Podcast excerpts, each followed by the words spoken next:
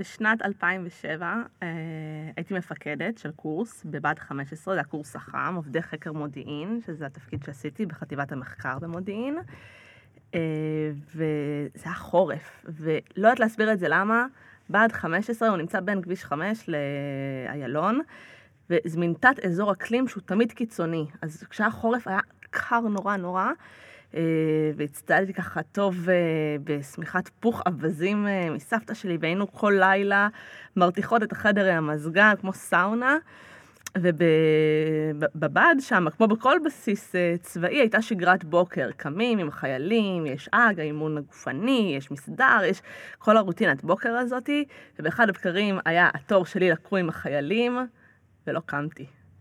ואז אני כבר לא זוכרת מה היה האיחור, כמה זה היה, אבל פתאום ככה זינקתי, קלטתי את מה שקרה, ואמרתי, טוב, מה, מה עושים עכשיו? איפה מוצאים אותם? איך מסבירים את זה? אמרתי, טוב, רגע, אם אני הייתי חיילת, מה אני הייתי עושה? אמרתי, אין ספק, הדבר, כלומר, בטוח הייתי חוזרת לישון. המפקדת שלי לא באה בבוקר, מה הייתי עושה? חוזרת לישון, זה, זה המשאב הכי יקר לך. טוב, אני רצה לחדרים של החיילים, אין שם נפש חיה. ואז אני רצה לחדר אוכל, כי מבחינת הלו"ז זה כבר היה שעה של ארוחת בוקר, והחבר'ה עומדים שם בשלשות, מחכים שמישהו יכניס אותם. ואז אני באה ככה, מנסה לשמור על פאסון, אבל עם צורה של כרית על הפרצוף. אה, ועד היום יש כאלה שזוכרים לי את הרגע הזה. אז כמה זמן חיכו לך שם? זה, זה היה זמן יפה, אני לא צריכה לזכור אפילו מה היה הלו"ז בוקר, ואת כל הלו"ז בוקר אני פספסתי, הגעתי לסיום שלו. את רוצה לבקש בהזדמנות הזאת סליחה מכל האנשים האלה שחיכו לך בקור. אני רוצה לבקש להם סליחה, ואני חושבת שבאופן כללי אני רוצה להודות לצבא שהוא uh, מספק לנו אין ספור uh, רגעים uh, אבסורדיים, מעוותים, כל, כל, כל, כל הסיפורים שלי, שאני מנסה לחשוב באמת על רגעים מביכים, אני חושבת הם, הם מתנקזים לתקופה הזאת בחיים.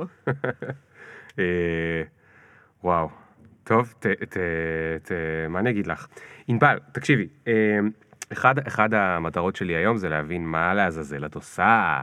אה, את מייצרת הרבה מאוד אה, תוכן סביב אה, ההשטג שנקרא אישה בהייטק, נכון?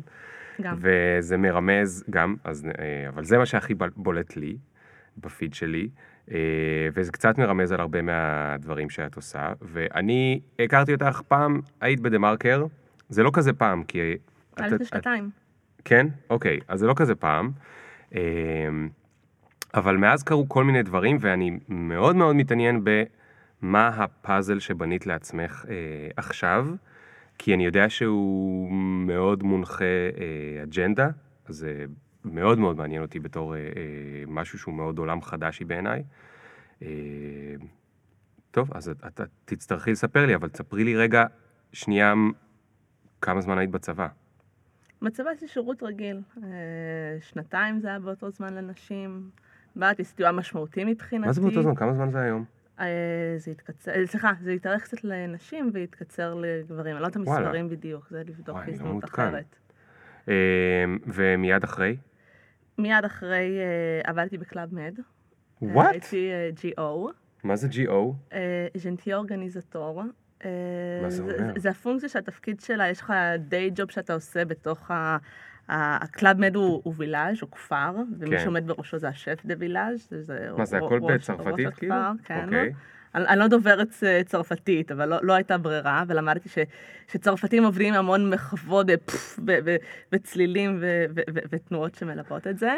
אה, אז כל מי שהוא חלק מהצוות של ה-GO, יש לו איזשהו day job, הוא יכול להיות אה, מדריך של חץ וקשת, מדריך של טניס, להתעסק בסאונד של האירועים, אז הייתי ב mini club, זו עבודה עם הגילאים, הייתי עם גילאי 4 עד 7, אז, אז זה התפקיד ה day job שלך, אבל כשאתה לא במשמרת, אתה מצד אחד אתה מסתובב כמו אורח במלון, אתה יכול ללכת לעשות אה, גלשני רוח ולצלול ולהיות בטרפז ולאכול אה, איתם ביחד במסעדות ובחדר אוכל של המלון, אבל המחיר במרכאות כפולות שאתה משלם זה שצריך כל הזמן להיות יחד עם האורחים. אם אתה רוצה לשבת לאכול, אתה מצטרף למשפחה ומתיישב איתם לאכול. אני חושבת להגיד ש... אתה צריך לעשות שמח. אתה צריך לעשות networking. אני חושבת שבאמת הדבר הכי חשוב שלמדתי שמה זה לעשות networking. כי אתה רוצה לאכול, אתה צריך לשבת עם מישהו ולאכול.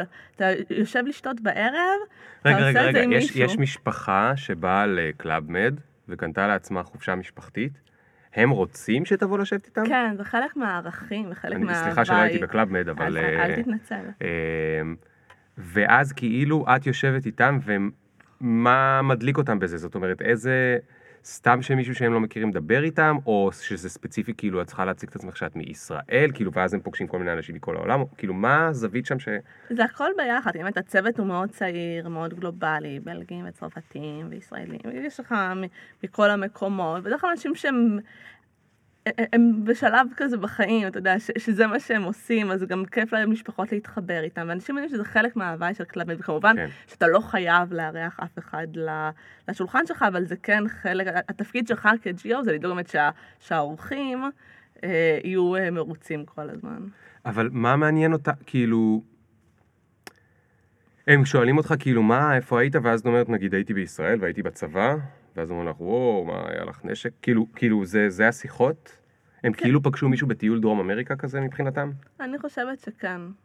הייתי בצד ה- המארח, כש- בתור אה, אורחת אה, בקלאב מד הייתי בגיל הרבה הרבה יותר צעיר, אני אוקיי. פחות זוכרת את החוויה הזאת. ואם את עכשיו, אוקיי, אז, אז את עכשיו, את יודעת, יש לך יותר ניסיון בעולם הגדול וגם קצת בעולם המסחרי נגיד, אז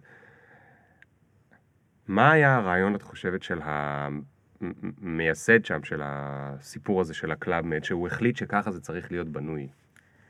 לייצר את האחווה ואת החיבור בין, כלומר להבדיל מחופשה שאתה בא ואתה רק עם עצמך, או רק עם הבן, בת זוג שלך, וכזה הכל מאוד אינטימי ומנותק, פה להפך, זה באמת, זה, זה אווירה של כפר. כולם, אה, היום מדברים על community, כל מיני מילים כאלה. כן. זה קצת לייצר את זה, זה הדבק שמחבר את החלקים.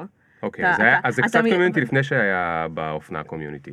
כן, למרות שבעיניי community, אתה יודע, גם, גם אנחנו כיהודים שחיינו בקהילות, זה גם, זה ה community. כן. זה בעיניי community, אתה יודע, זה משהו שטבוע בנו כבני אדם ו- ומסגרת שמארגנת אותנו. היום זה עבר לדיגיטל, אבל זה, כן. זה צורה קדומה. עכשיו, בקלאבמד, לקלאבמד לפחות יש uh, מיתוג, אני לא יודע, תתקני אותי אם אני טועה, שהכל שם מאוד כזה happy, happy, happy, ויש uh, מוטיבציה שהכל יהיה כזה happy, happy, happy, happy, happy. Uh, uh, כאילו, עמדת בזה? בכל העליות כל היום happy? זו העבודה היחידה שעבדתי בה, וכנראה המקום היחיד שאני אעבוד בו בחיים, שפיטרו אנשים על זה שהם לא חייכו. אני חושבת שזה עונה על השאלה שלך. וואו. וכמה זמן אנשים היו מחזיקים? אני באתי תקופה קצרה, זה היה כזה ממש אה, חודשיים וחצי של אה, אה, קיץ של כיף, ומשם אה, בגדול לדרום אמריקה, וזה היה בקלאבמד שיש בו שלג או בקלאבמד שהוא כזה על החוף? על החוף. אה, על החוף.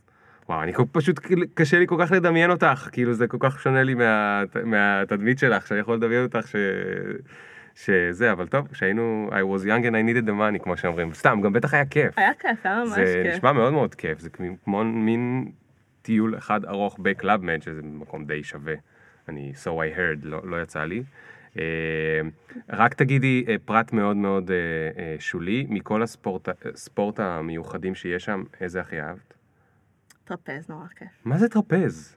טרפז זה? המתקן שכמו, כן, כמו בקרקס, שאתה כזה תופס עם הידיים וקופץ ועושה היפוכים ומתנדנד באוויר. מה, ואיך אתה יודע לעשות את זה?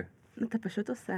לא, גם מנחים אותך, אבל אתה עושה. ואתה כל הזמן נופל על רשת או משהו? כן, אתה לא... כן, אתה בסוף נופל על רשת. וואו, זה, כזה זה עולם, זה הלוך כאילו עולם. מקביל, שבו אנשים עושים טרפז.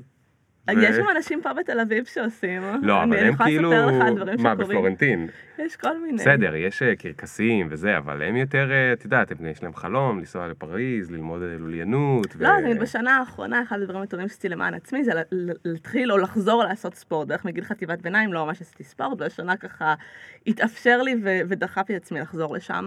ואחד הדברים שאני עושה זה מה שנקרא Fly Fit, שיש לזה כל מיני שמות כמו anti gravity יוגה, יוגה ערסלים, יוגה אווירית, יש לזה כל מיני שמות. וואו. וזו התעמלות שעושים אותה על ערסל שהוא תלוי באוויר. שזה לוקח, וואו. זה גם מצד אחד מתיחות וחיזוקים ודברים מהעולמות יותר של היוגה או הפילאטיס, אבל גם ממש אקרובטיקה, אתה יודע, אז פעמיים בשבוע בבוקר אני אה, מטפסת לי על, בשוק. על ערסלים ומתהפכת ועושה דברים. אז אולי זה לא הקרקס אה, הגדול, אבל זה, זה, זה לגמרי דברים באזורים האלה. בואנה, זה מדהים. תקשיבי, ענבל, אני, קודם כל, הייתי בטוח שאני מעודכן בכל הטרנדים ה... אה, קיצוניים ב- שקורים בתל אביב, אבל אני שמח ש... לא, זה עוד לא קיצוני. אה, בוא, אני אני אגלה למאזינים שנכנסנו לכאן ביום שישי בתשע בבוקר, ובחוץ יש מסיבה שאנשים עוד יוצאים ממנה מהלילה. כן. זה נגיד פרוע בעיניי. כן, אבל זה לא טרנד קיצוני, זה טרנד שהוא קיים אה, הרבה מאוד שנים. כן, אבל כן, כל אחד, אני מניח שכל אחד עם, ההסתכלות שלו. אני לא נתתי למוזיקה את הכבוד שלה, אז אני אכניס אותה, ואנחנו נתחיל בעוד שנייה. Yeah. One time. Look.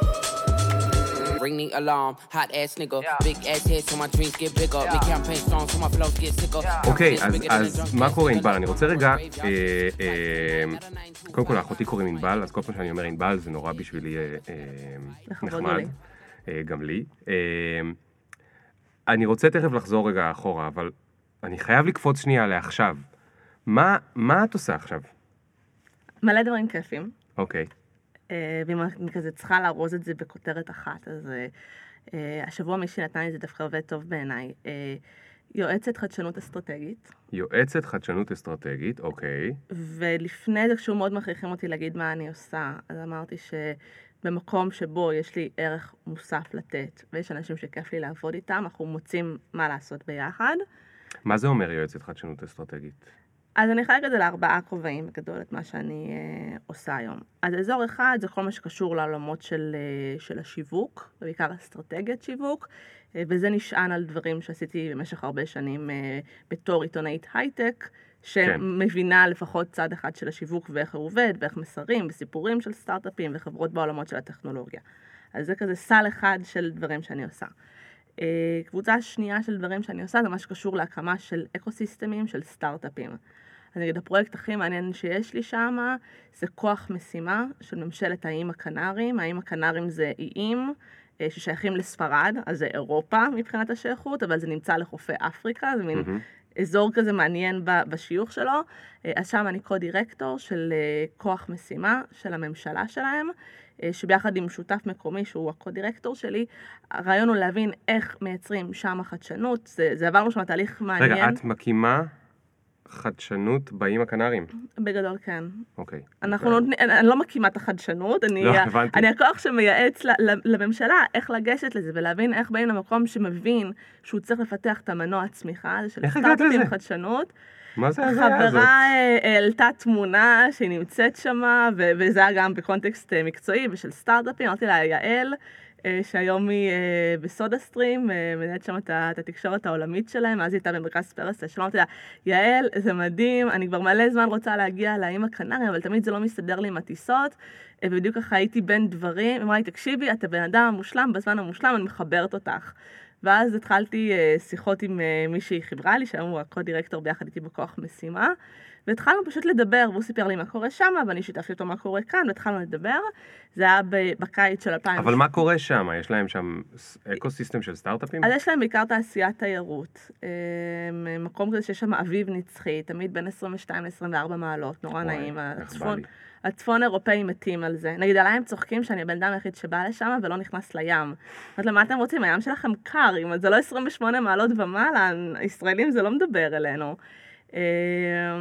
ו- ואז הם הבינו, יש להם, הם חלק מספרד, ויש להם אבטלת צעירים מאוד גבוהה, ויש להם בעיה שהחבר'ה המקומיים שלהם מסיימים אוניברסיטה, ואז מהר מאוד הם עוברים למיינלנד של ספרד, או לאנגליה, או לארה"ב, הם לא, הם לא אז נשארים יש שם. להם הגירה שלילית, כאילו... כן, ו- ו- והם מבינים שהם לא יכולים לנצח להסתמך על התיירות, שזה היום המקור הכנסה העיקרי שלהם, ואז נורא רוצים להקים ecosystem של סטארט-אפים. עכשיו, זה לא המקום היחיד שבעולם זה קורה. כמעט כן. בכל אזור, השיחה האחרונה המעניינת שהייתה לי, זה היה מישהו מאוריציוס, שאמר לי, אני, הוא שמע הרצאה שלי שהעברתי באוסטרליה על בנייה של ecosystem של סטארט-אפים, אמר לי, אני עכשיו מתחיל לדבר עם הממשלה אצלנו, כי אני רוצה לקדם את זה. אמרתי לו, עזוב, מאוריציוס, כאילו, תהנו ממה שיש לכם, וכאילו, עשיתי Google Photos לראות מה הולך שם, אמרתי, זה בסדר, לא, לא, לא, לא בכל מקום חייבים. באמת, בעולם הבינו שכמו בישראל, שיש לנו פה באמת את, את העולם של הסטארט-אפים וההייטק, שהוא, שהוא כזה משמעותי, רוצים uh, להצמיח את זה, מבינים ש- שבכלכלות של העתיד, זה, זה משהו שחשוב להסתכל עליו. כן. אבל ההסתכלות שלי על איך מקימים אקוסיסטם של סטארט-אפים, זה כמו לבשל מתכון, אוקיי? אנחנו עכשיו שנינו ניקח את המתכון, את אותו מתכון.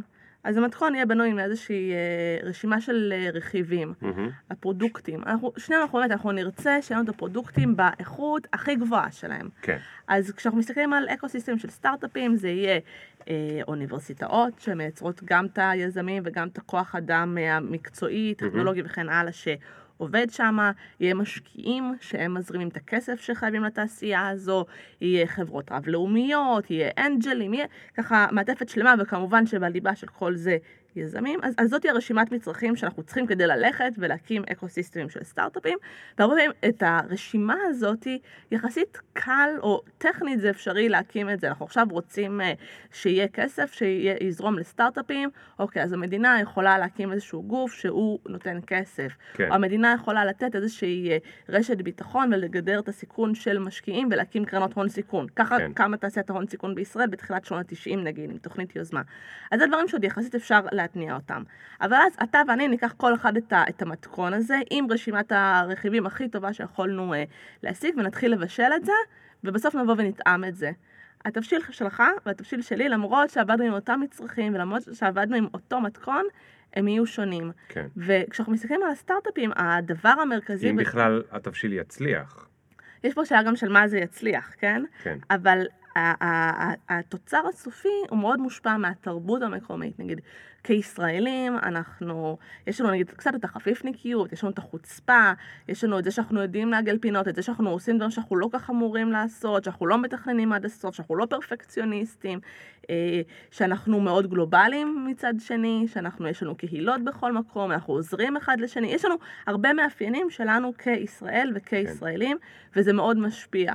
והרבה מהתכונות שהן לכאורה נתפסות כלא חיוביות, או שאולי היינו רוצים כזה להשתפר ולהיות כמו עמים אחרים, שהם יותר מתוכננים, מדויקים ופרפקציוניסטים, נה נה נה נה, דווקא בעולם של הסטארט-אפים זה יתרון. כן. אז אם אני חוזרת באמת לסיפור נגיד של הקנרים, שבאמת זו דוגמה ש... שאני מכירה אותה מקרוב, אבל זה רלוונטי לעוד מקומות, אז הרבה מקומות רוצים להקים את האקו-סיסטם של הסטארט-אפים, אבל נגיד בקנרים, אז אחרי ש... שניהלתי את הסדרה של השיחות עם מישהו המשותף שלי, שם אמר לי, טוב, יאללה, בואי.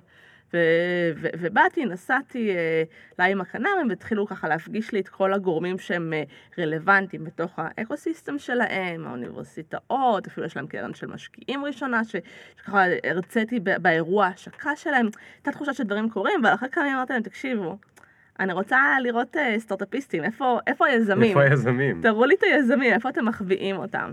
אז נגיד, קודם כל, מאפיין אחד שהיה נורא מעניין, זה שאין להם חבר'ה מקומיים שהם יזמים. באים לשם חבר'ה איטלקיים, חבר'ה גרמנים, שבשיקולים של מס, משיקולים של מזג האוויר, יוקר המחיה, כל, אחת מהסיבות שלו, העבירו את החברות שלהם, וזה משהו מאוד אירופאי, אירופאים מאוד כזה בקלות זזים ממקום למקום. אנחנו כישראלים הרבה יותר כבדים, אנחנו נעבור לוואלי או לניו יורק, כי, כי זה טוב לנו לביזנס, ואנחנו לא נעבור פתאום לאיים הקנרים, כי, כי זה נחמד, כי המיסוי נוח, כי המזג האוויר סבבה, אנחנו לא, כן. לא עושים את זה.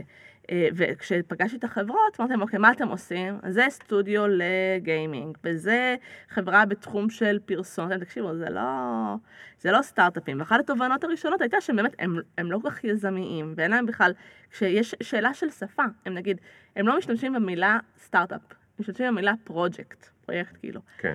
אמרתי להם, "ת- ת- תשנו את השפה, אתם רוצים שיהיו סטארט-אפים, תקראו לזה. סטארט-אפים? אמרו לי, לא, לא, לא, את לא מבינה. פרויקט, הוא יכול לקבל מימון של ה-EU, של האיחוד האירופי, יש להם כל מיני קרנות לפרויקטים. כן. ואתה מבין איך גם יש כל מיני אה, דברים שקורים במסגרת, במה שמסביב, ש- שגם דוחפים את זה. אז את באה לקחת את הבטטה למתכון, ואת מגלה Mm. שהיא בעצם יש לה שורשים מאוד עמוקים, ואת לא יכולה לתלוש אותה בשביל המתכון. נכון, ואז, ואז עושים התאמות. אז נגיד, אחד הדברים הראשונים אה, שאנחנו עושים שם, אמרנו, אוקיי, אפשר אולי, או צריך אה, לעשות דברים כדי אה, לקדם הקמה של סטארט-אפים ולעודד אנשים לקחת סיכון ולעשות את זה. כי שוב, אנחנו חוזרים לתרבות. אם אתה מחר היית מובטל, יש סיכוי שאתה מקים סטארט-אפ, נכון? כי, כן. כי תנסה, מקסימום לא יצליח, תחזור להיות מובטל או בסוף תמצא עבודה. אני אבל- חושב שאת חיה בבועה שמאפשרת אבל- לחשוב מחשבה כזאת תמימה. רוב האנשים שמחר יהיו מובטלים הם לא... אם זה לא שעובר להם בראש. אם אנחנו עכשיו אה, נצא, אם חלילה, ישראל למזלה הגלים אה, האחרונים של האבטלה והגלים של המשברים הכלכליים של 2008 ו- ולפני זה, עברנו את זה בשלום, נגיד, הדור שלי ושלך, וזה, זורקת אותנו רגע לעולם תוכן אחר, נגיד, אנחנו מדברים על מילניאלים ועולם העבודה החדש ונה נה נה נה, בישראל אחד המאפיינים החזקים שלנו זה שלא עברנו משבר כלכלי. מהמם, החברים שלנו באירופה נגיד, הם סיימו אוניברסיטה ולא הייתה להם עבודה. כן. ו- ו- וזה משהו שהוא מאוד מעצב ומשפיע על דור, אנחנו אה, לא ידענו על זה. אבל כן, אנחנו עכשיו מסתובבים פה למטה, ו- ואנחנו בבועה, לא רק אתה ואני, אלא בישראל בכלל, יש, אתה, יש לך את המושג הזה, את האפשרות של ללכת ולהקים סטארט-אפ. אתה יודע שזה אפשרי. כן. יש המון מקומות בעולם שהאפשרות הזאת היא לא קיימת, היא לא על השולחן כי הם לא מכירים את זה, כי לא היה להם אה, מודלים להצלחה ש... כן. אה, שעשו את זה קודם. אבל יש כן משהו באופי, שאם עכשיו שלוש שנים היית מובטל, יש סיכוי שהיית מנסה להרים משהו בעצמך. כן. זו אפשרות ש- שהיא קיימת. והנה, למשל, ב- בספרד, עם אחוזי האבטלה הגבוהים שלה, זה לא קרה, אנשים העדיפו הם לא הופכים להיות יזמים. להישאר מובטלים. אז אמרנו, אוקיי, אז, אז מה עושים? אנחנו כן רוצים לעודד את זה, לחשוב מה, איך, איך פותרים את הבעיה הזאת. זאת אומרת, אזור אחד שאנחנו מסתכלים עליו זה באמת החבר'ה הצעירים, הסטודנטים, ולהבין מה עושים שמה. ואז אמרנו, אוקיי, אבל יש כן חברות ותיקות, מסורתיות, תאגידים מקומיים, שהם יכולים בעצם להיות מי שימשכו את זה. כי, כי אנחנו, סטארט-אפים, לשם סטארט-אפים זה אפילו לא באמת טוב לכלכלה. סטארט-אפים הם לא מייצרים כסף, הם לא, הם בסיכון גבוה, הם ארגונים קטנים יחסית, זה לא שבאמת זה הפתרון לכל כן. הצרות. הם לא פותרים את האבטלה. כן, למשל, או הם לא מייצרים אה, מיסים למדינה בדרך כלל, יש, בפרמטרים כלכליים קרים, הם, הם לא באמת פותרים את כל הבעיות. אמרנו, אבל מה, איפה זה כן עוזר? למשל, אם אתה לוקח אה, חברה בתחום התעופה, התיירות, התשתיות, לא משנה, חברות שהן אה, מסורתיות, והופך אותן לחדשניות, אז שם זה מקום שאתה גם מייעל את הכלכלה הקיימת, מגדיל שם ההכנסות, מייצר יותר מקומות עבודה, וגם חושף את האנשים שבפנים למה זה אומר חדשנות. כן. מה זה אומר עבודה עם סטארט-אפים. אז באוקטובר האחרון הבאנו אה, קבוצה של אה, שלושה תאגידים מהקנרים, שפעם ראשונה באו לישראל ונפגשו עם סטארט-אפים, ועכשיו השיחות מתחילות להתגלגל שם, ועוד נצטרך לראות לאן זה הולך. אבל להגיד, פה זה הדרך להסתכל ב- ב- על בעיה שאומרת, אוקיי, אנחנו רוצים להיות יותר חדשניים, אנחנו רוצים יותר להכניס טכנולוגיה, איך עושים את זה? אוקיי, דרך החברות הגדולות דווקא. כן. תגידי, מאיפה לעזאזל יש לך את הביטחון ללכת ולעשות את זה? כאילו, אה, היי ענבל, מתקשרים, אנחנו מהאיים הקנריים, אנחנו רוצים להקים פה אקו סיסטם של סטארט-אפים. זה נשמע כמו משהו, את יודעת, כזה שבעולם של נגיד לפני 50 שנה, אז uh, מה שהיו עושים עכשיו זה מקימים ועדות ומביאים כל מיני אנשים בגיל אה, 60 עד 100 שייעצו לכל מיני דברים וזה וזה, ואיכשהו כאילו מגיעים לענבל מארץ ישראל הקטנה, אומרים לה בואי ת- תהיי קו-דירקטור בדבר הזה ותקימי לנו את זה. כאילו, אני היחיד שרואה פה את ה... כאילו, מה קורה פה? אני חושבת שאותם צריך לשאול את השאלה הזאת. כן, אני איך שואל אתם אותם. לוקחים את זאתי שלא מבינה מהחיים אני שלה שום שואל דבר, אותם, אבל אז אני גם שואל אותך, אוקיי, אז הם התקשרו, ואז את אומרת, מאיפה יש לך את הביטחון, כאילו, מה לדעת לעשות? אני חושב שהרבה פעמים, כאילו, אני חושב, אני מדמיין שהרבה אנשים ששומעים את זה, אומרים לעצמם, מאיפה היא יודעת מה לעשות? כאילו, מה, מה, מאיפה, מה? אני חושבת שבאופן כללי אנחנו חיים בתקופה שיש בה הרבה דברים חדשים שנוצרים מצד אחד, וצריך פשוט, אני יכולה לומר להם, זה על, על הרבה תהליכים שאני עושה, הרבה תהליכים שאני עושה הם, הם תהליכי ייעוץ. בהתחלה אמרתי, רגע, איך עושים תהליך ייעוץ? כלומר, יש לי מרגישה שיש לי ידע לתרום. התחלתי בזה שאמרתי באמת, כאילו, איפה שאין לי ערך מוסף, איפה שיש מישהו שאני יודעת בוודאות ש, שמבין יותר ממני, ש, שהוא ילך ויעשה את זה. בגלל זה גם, אני, אני, אני שמה מהר מאוד, בכל אינטראקציה מול לקוח פוטנציאלית, את הגבולות שלי.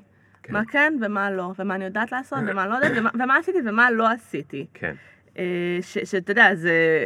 אולי עוד, עוד נחזור לזה, אבל גם במעבר מלהיות שכיר, ועוד שכיר עיתונאי, כלומר, אני עברתי ממקום שמסתכל על תעשייה, למקום שהוא חלק מתעשייה, ו- והוא במקום שיוצר ועושה ו- ובונה בידיים. זה מעבר שהוא...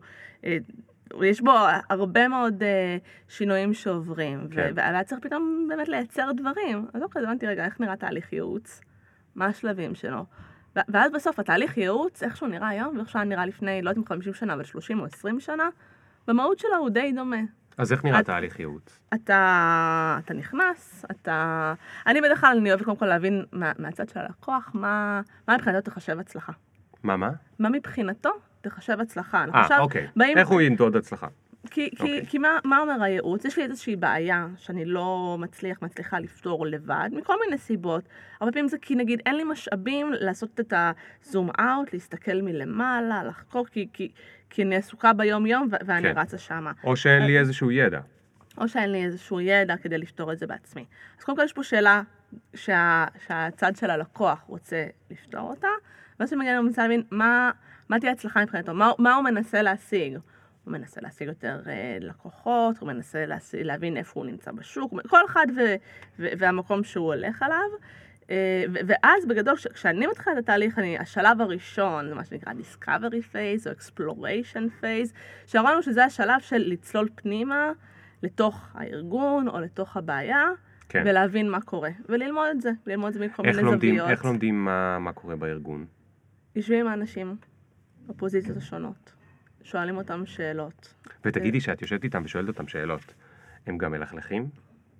תגדיר מלכלכם. כאילו על הארגון שלהם. זה, שוב, זה מאוד... נגיד, נגיד אני מדמיין שאת עושה את זה עם חברה ישראלית, אני בטוח שכן. כאילו חברה, כי ישראלים הם לא... מלכלכים זה לא... נשמע מאוד רע, אבל... אה, אה, כן, נכון, אפשר להגיד אומרים את האמת. כאילו תלוי בארגון. אומרים את האמת, או לחילופין, מסתכלים לבעיות בעיניים. כן, אוקיי. בדרך כלל, ארגון נכנס לאיזשהו תהליך של ייעוץ, כי הוא מרגיש שהוא עושה משהו לא מספיק טוב. כן. אני כבר חושבת שיש בזה משהו שהוא מאוד כנה ומאוד נכון. בוגר ואחראי. זה, זה לבוא ולומר, אוקיי, יש פה איזושהי בעיה שאני רוצה לפתור אותה. אם הכל רגע. היה מושלם, לא נכנסים נכון, לזה. אז אני אשאל את השאלה ההפוכה. ארגון לא ישראלי. ארגון באיים הקנרים, אני לא, אני לא מכיר את התרבות, אבל נגיד, אה, או ארגון, ב, ב- ארגון שהוא נקרא לזה קצת יותר טרדישיונל, מסורתי. יכול להיות שהמנכ"ל אומר, או שאיזה VP אמר, תקשיב, אנחנו חייבים ייעוץ בתחום הזה, ובוא נביא את ענבל, היא תותחית, שתעזור לנו. אבל אז את באה לשבת עם העובדים, והם לא באמת מספרים לך את האמת, כי הם מפחדים אולי שאת רושמת, ואת אולי תספרי למנכ"ל, שהם אמרו דברים רעים. כאילו, עד כמה הכנות שם היא לדעתך באמת קורית, בחוויה שלי עד עכשיו הייתה כנות. כן? כן. כלומר, ולפעמים זה לא רק בתוך הארגון, נגיד לפעמים אתה הולך ומדבר עם לקוחות, או שותפים, או לא משנה, גורמים שהם בתוך האקו-סיסטם של, של אותו ארגון, ו, ומראש גם, אה, שבכלל בחיים, תיאום ציפיות זה, זה מפתח אה, לשקט ב, בהרבה זירות. אז גם בתהליכים כאלה, כלומר, כשאני יוצאת לדרך, אני אומרת, אוקיי, מה, מה הגבולות גזרה? מה העובדים יודעים, איך להציג את זה, אני עכשיו מדברת עם גורם, עובד, לקוח, שותף, לא משנה, עכשיו מדברת עם מישהו, כן. איך להציג לו את זה, מה כן אפשר לומר, מה לא אפשר לומר. אנחנו מחליטים ש, שאתם אחרי זה מקבלים את המידע אנונימי יחסית, או מהמם. אתם מקבלים אותו כמו שהוא. Mm, אז, אז זה דברים שאתה יודע, אפשר לסדר אותם אה, כן. מראש, ונגיד, בקנרים, שבאמת זו תרבות אחרת, זו תרבות שהיא אה, אירופאית, ספרדית, תרבות איים, הם ככה, יש להם את ה- את הקומבינציה שלהם. אה, ולפעמים אני מרגישה שאני אומרת להם את כל האמת בפרצוף, שאני כזה מאוד ישראלית, שאני אומרת להם את ה- איפה הבעיות שלהם, ונגיד השותף שלי שמה, וזה גם בזכות זה אנחנו יכולים לעבוד ביחד. אומרת, מבחינתי זה, זה בית ספר, מעצם התהליך ומעצם העבודה, אני לומד מתוך הדבר הזה. כן, אז זה לא תמיד יכול לעבוד, צריך להבין, אתה יודע, מי, מי הצד השני ו- ואיך זה, כן. זה נראה. אוקיי, אז זה היה שלב הדיסקאברי. מה השלב הבא? Uh, השלב הבא זה לעשות ניתוח של כל הדבר הזה, ולפעמים ללכת ולעשות uh, סקר שוק, שככה משהו שהוא יותר רחב, ולנתח למעשה את כל, את כל המידע שנאסף. כן. ואז אחרי זה לקחת את כל זה, ויחד עם השאלות שיצאנו איתן לדרך, בדרך כלל אני אוהבת להגדיר כזה גם סט של שאלות ש- ש- שהן בעצם השאלות, כמו איזושהי שאלת על, אבל גם שאלות שמכווינות את התהליך הזה. תני דוגמה לשאלת על. אה, שאלת על, נגיד בקנרים, תהיה איך, אה, אה, איך הופכים את האיים הקנרים למקום אה, יותר אה, חדשני ומייצרים מנוע צמיחה. אוקיי. אה, לא יודעת, חברה שנגיד עשיתם תהליך בעולמות של יותר איך אה, אצלם הסיפור השתנה. זה, ארגון שיצא לדרך עם סיפור מסוים, המוצר השתנה, הסיפור השתנה, אבל צריך היה לחבר את זה מחדש ו- ולבנות סביב זה אה, אסטרטגיית אה, שיווק ותוכן ו- ו- ואת כל מה שמסביב. אז איך אנחנו מספרים היום את הסיפור שלנו? אוקיי. אז זו שאלת העל, ועכשיו יש לך את כל המידע שעשית מהראיונות ומהבדיקת פנימית ואולי בדיקה חיצונית, ואז מה את עושה עם זה עכשיו? ואז מחברים את כל זה, קודם כל מוצאים את התובנות, בתוך השלב הזה יש הרבה תובנות. הרבה פעמים גם בתהליכים האלה אני מרגישה שזה הרבה התבוננות פנימית אה, של הארגון לתוך עצמו, ובדרך כלל נכון. הבן אדם הבכיר בארגון, או בן אדם ש- שהוא אחראי על התהליך, זה, זה הרבה בעצם עבודה שלו עם עצמו, כן. של אה, להכיר. איזה פרויקט שעשיתי, שהרגשתי ממש אה, שזה היה בעולמות של שיווק, והרגשתי שהמנכ"ל שם של הארגון, יש לו איזה שהם רגשי נחיתות. כלפי המוצר שלהם, ו- Mm. ובתהליך הזה מאוד היה חשוב הפידבק החיצוני, כן, איך הם נתפסים בשוק, מה אומרים הלקוחות שלהם, מה, ל- ל- ל- לשקף לו איך זה נראה מבחוץ, וקצת להעלות לו את הביטחון כדי שהוא ירגיש יותר בנוח עם, ה- אה, עם, עם הארגון ועם מה שהם עושים, אפילו שזו לא הייתה משימת על, אבל היה ברור לי שבשביל להצליח, צריך uh, לעבור את התהליך הזה. אז לוקחים את כל התובנות ביחד, ש, שגם להם יש ערך, ואז עם זה יוצאים ל, עם אה, רשימה של המלצות, בהתאם למה שהייתה uh, השאלה. כן. עכשיו ו- תגידי, ב... ב- כמה בתוך ה... מי בדרך כלל הלקוח? המנכ"ל? מנכ"לית? לרוב זה, זה יגיע משם. איזשהו בכיר. בכיר בחברה, אוקיי. כן. ועכשיו, כשאת עושה את כל ההתקדמות הזאת עם ה insights והתובנות, ושזו אותה מילה אבל בעברית וכולי, את עושה את זה ביחד עם אותו בכיר, או שאת כזה נכנסת לבונקר ויוצאת, תקשיבו, זה מה, ש... זה מה שיצא. זה מאוד תלוי ב, בארגון, בצרכים, בדינמיקה, אה, באיך שזה נראה התהליך הזה.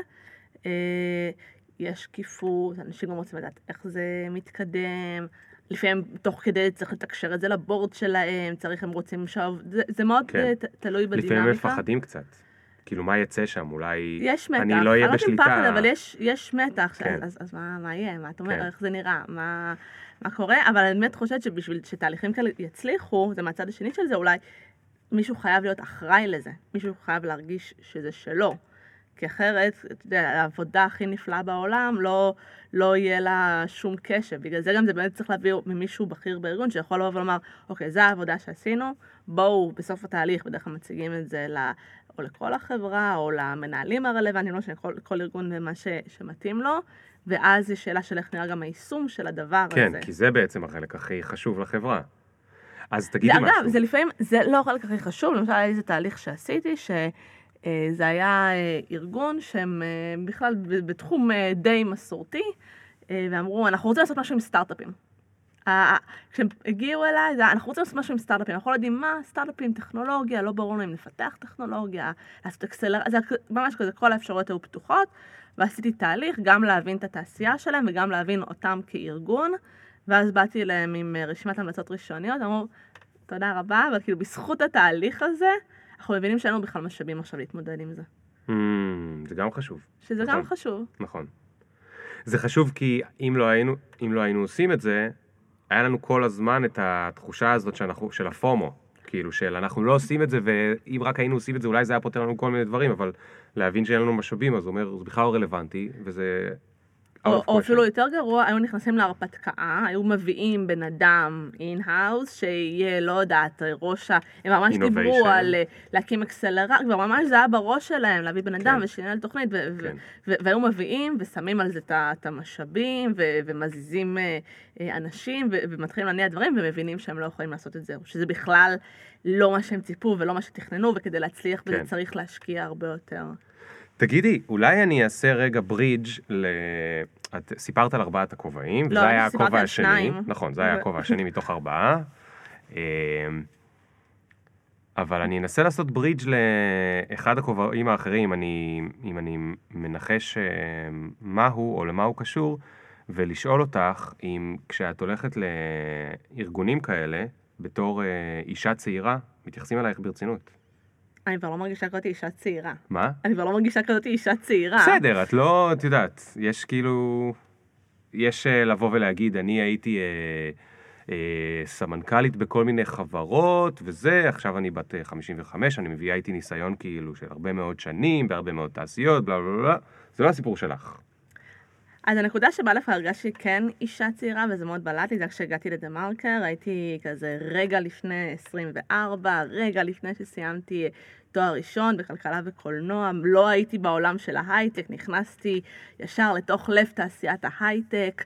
התחלתי ללכת לפגישות, נגיד כל אנשי הון סיכון הם היו כזה בשכבת גילבר כזה של אבא שלי, ו- ו- ו- ומנכ"לים, וגם עולם שהוא מאוד גברי, כי ככל שאתה מראש נשים הם מיעוט בעולם של ההייטק, וככל שאתה מטפס בדרגות של הבכירות, אתה רואה פחות ופחות נשים.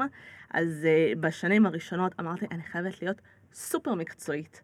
אני, אסור לי ליפול על שום דבר שאני לא מאה אחוז הפרטים, מאה אחוז יודעת, אין דבר כזה, אני צריכה להגיע לכל ראיון הכי מוכנה שיש, שלא תהיה לי חוויה כזאת של אה, את צעירה, את לא מנוסה, את אישה, נקטין אותך, לא, לא הייתי מוכנה, וזה אפילו ברמה של איך אני מתלבשת. כן. אני נורא אוהבת שמלות, חצאיות, אמרתי, לא, אני לא, לא רוצה להגיע לשם בתור זוג רגליים יפות. נכנסתי למכנסיים, שלקח לי כמה שנים אה, להוריד אותם ולחזור לשמאלות והחציות שלי ולהרגיש שאני יכולה להיות מי שאני בלי, אה, אתה יודע, לעשות איזשהו מעטה כזה מאוד רציני, מכופתר, כן. כזה של, שאפילו ברמה, אתה יודע, הפיזית, אה, משדר משהו שאומר כאילו, קחו אותי ברצינות. ברצינות. אני חושבת שהחוויה אותי, כשהי, באמת כשהייתי צעירה וכשהתחלתי, אז הרגשתי את זה, אבל מרגישה במקום מאוד נוח. ו... כן, אבל לא שאלתי איך את מרגישה, אלא שאלתי איך... הם תופסים אותך, והאם את חושדת שיש שם איזשהו משהו? אוקיי, אז אולי לא צעירה, אוקיי? רוב הפרויקטים שאני עושה זה, אנשים שמכירים אותי, או קיבלו עליי המצות והם מגיעים אליי, אני חושבת שזו פוזיציה אחרת, בכלל יש... אה, בעולם, וזה לא משנה אם אתה עיתונאי, או אתה עצמאי, או אתה משקיע, יש יחסים של מי מוכר ומי קונה, כן. אה, ואיך נראה שם התהליך הזה. אז אני חושבת שאם הייתי צריכה... לבוא ולעשות תהליך מכירה מאפס ולא מכירים אותי. למרות שלא יודעת, לא יודעת, היום זה לא מטריד אותי. וואו. באמת, זו שאלה שהטרידה אותי בתחילת הדרך והתעסקתי בזה, והיום זה לא... מרגישה מספיק ביטחון באיפה שאני. אוקיי, ואת לא רואה שזה איכשהו משפיע על ההחלטות שלהם, או על היכולת שלהם להקשיב לך, או להקשיב לעצות שלך? אה, כי בסוף, את יודעת, את באה לנגיד ארגון, ונכון שהוא בא לבקש עצה, אבל בגלל שיוצא לך לייעץ, את בטח כבר גילית את זה, או לא חייבת לחשוב כמוני, אבל אני, אני מכיר את זה מהעולם, גם בתור מי שאולי ייעץ, אבל גם בתור מי שמקבל עצות. אתה הרבה פעמים יכול להגיד, אוקיי, יש לי בעיה ואני רוצה שמישהו ייעץ לי, לא משנה, פנימי, חיצוני, whatever. זה עדיין רחוק אלף שנות אור מ... אני הולך אשכרה להקשיב למה שהוא אומר. אה, ולפעמים אתה רוצה שמישהו ייעץ לך, ותוך כדי שכבר שהוא מדבר, או תוך כדי שהוא כבר עושה את העבודה, אתה מין כזה, אה, לא הולך לעשות את זה כלום. אבל אני חושבת ש- שאם אם אתה מבין את התובנה הזאת, אני לא הולך להקשיב לזה, אז אתה לא תיכנס לפרויקט הזה. אתה תבין את זה רגע לפני שחתמת וסגרת את העסקה, לא, ולא תיכנס לזה. לא, לפעמים זה קורה תוך כדי, כי אתה... כי, כי עוד פעם, זה לא קשור לצד שמייעץ, זה בעיות שלך עם עצמך, בעיות של אגו, של להיות מוכן לשמוע שדברים אצלך לא עובדים כמו שצריך. כאילו, זה נכון, אתה יכול לבוא ולהגיד, אוקיי, אני פתוח ואני כנה ואני רוצה לשמוע עצות, אבל אז בא מישהו ומתחיל לדקור אותך, ולהגיד לך, תשמע, זה כאילו לא העניין, וזה לא סבבה, ואת זה אתם עושים ממש הפוך מכולם, וכל מיני זה. ומתישהו בן אדם, כאילו ראיתי אנשים נהיים ככה, מתישהו, את יודעת, הם נאטמים, או שהם פתאום, כאילו, האגו שלהם משתלט עליהם, והם מין כזה כבר, yeah. יאללה, שסבבה, בוא כבר נסיים עם, ה... עם התהליך הזה. אז אני חושבת, שוב, זו שאלה לצד של, ה, של, של מי שמקבל כן. את הייעוץ, ובינתיים, אתה יודע, יכול להיות שזה עוד יקרה, אבל בינתיים לא הייתה כן. לי חוויה כזאת. דווקא אבל מה שזה מעלה לי היה איזה ארגון שהגיע אליי, שלא הכר לי את החבר'ה, הם איכשהו הגיעו אליי, והבנתי ש, שזה לא מתאים שנעבוד ביחד, אבל בכל זאת הלכתי להיפגש איתם. אז למה הבנת ו... שזה לא מתאים? בשלב, בתחום, במה שהם רצו, הם היו צריכים בגדול מנהל שיווק פנימי, שיעשה להם שיווק כזה מההתחלה עד הסוף, משהו okay. אוקיי. מאוד hands on, זה, זה לא, לא, לא מסוג הדברים ש... זה, זה באמת, זה, זה לא היה נכון אה, בשום צורה, והם נורא רצו להיפגש, באתי לפגוש אותם, ו- ומההתחלה שמתי את זה על השולחן, אמרתם, תקשיבו, אני חושבת שאתם צריכים uh, מנהלת שיווק, או מנהל שיווק, לא משנה. אה, אתם צריכים מישהו פנימי. אני לא חושבת בכלל ש- שזה נכון אה, מה ש- ש- שאני אבוא ואעבוד איתכם. ואז בכל זאת עשינו שיחה, ו- והם כן רצו לשמוע מה, מה, מה לי נראה, והאם צריכים לקחת אה, שירותים של חברת PR, ו- וככה שאלתם, ו- ולא עשיתם, מה זה לא עשיתם להם חיים קלים? אמרתי את האמת, אני בן אדם שמאוד הולך עם האמת שלו, אני לא, לא, לא מרגישה שאני צריכה פה, שהייתי צריכה לייפות את המציאות. ו... ואז בסוף, ו... והייתה דינמיקה מאוד לא נעימה שם בפגישה, שם נגיד כן היה מישהו, הנה זה למשל למה לא לעבוד, כי שם כן הייתה מישהו אמר לי, זה, הוא רצה לדעת האם הוא צריך אה, אה, פירמת אה, PR, ואז אה, אמרתי לו, תן לי, תגיד לי, מה הארבע הודעות לעיתונות שאתה הולך להוציא בשנה הקרובה, נכון? דרך כלל פירמת PR, אתה תרצה שהיא תעבוד עם התקשורת, וכדי לעבוד עם התקשורת היא צריכה איזה שהם סיפורים. צריכה חומר. צריכה חומר, אז כן, אז אפשר לעשות קצת צבע על הכלבים שבאים למשרד ודברים כאלה, אבל צריך גם קצת חדשות הארדקור, שאפשר יהיה כן. אה, לעבוד. אמרתי, תן לי ארבע כותרות, זה כאילו תוציא הודעה אחת ברבעון, זה לא תדירות מאוד גבוהה.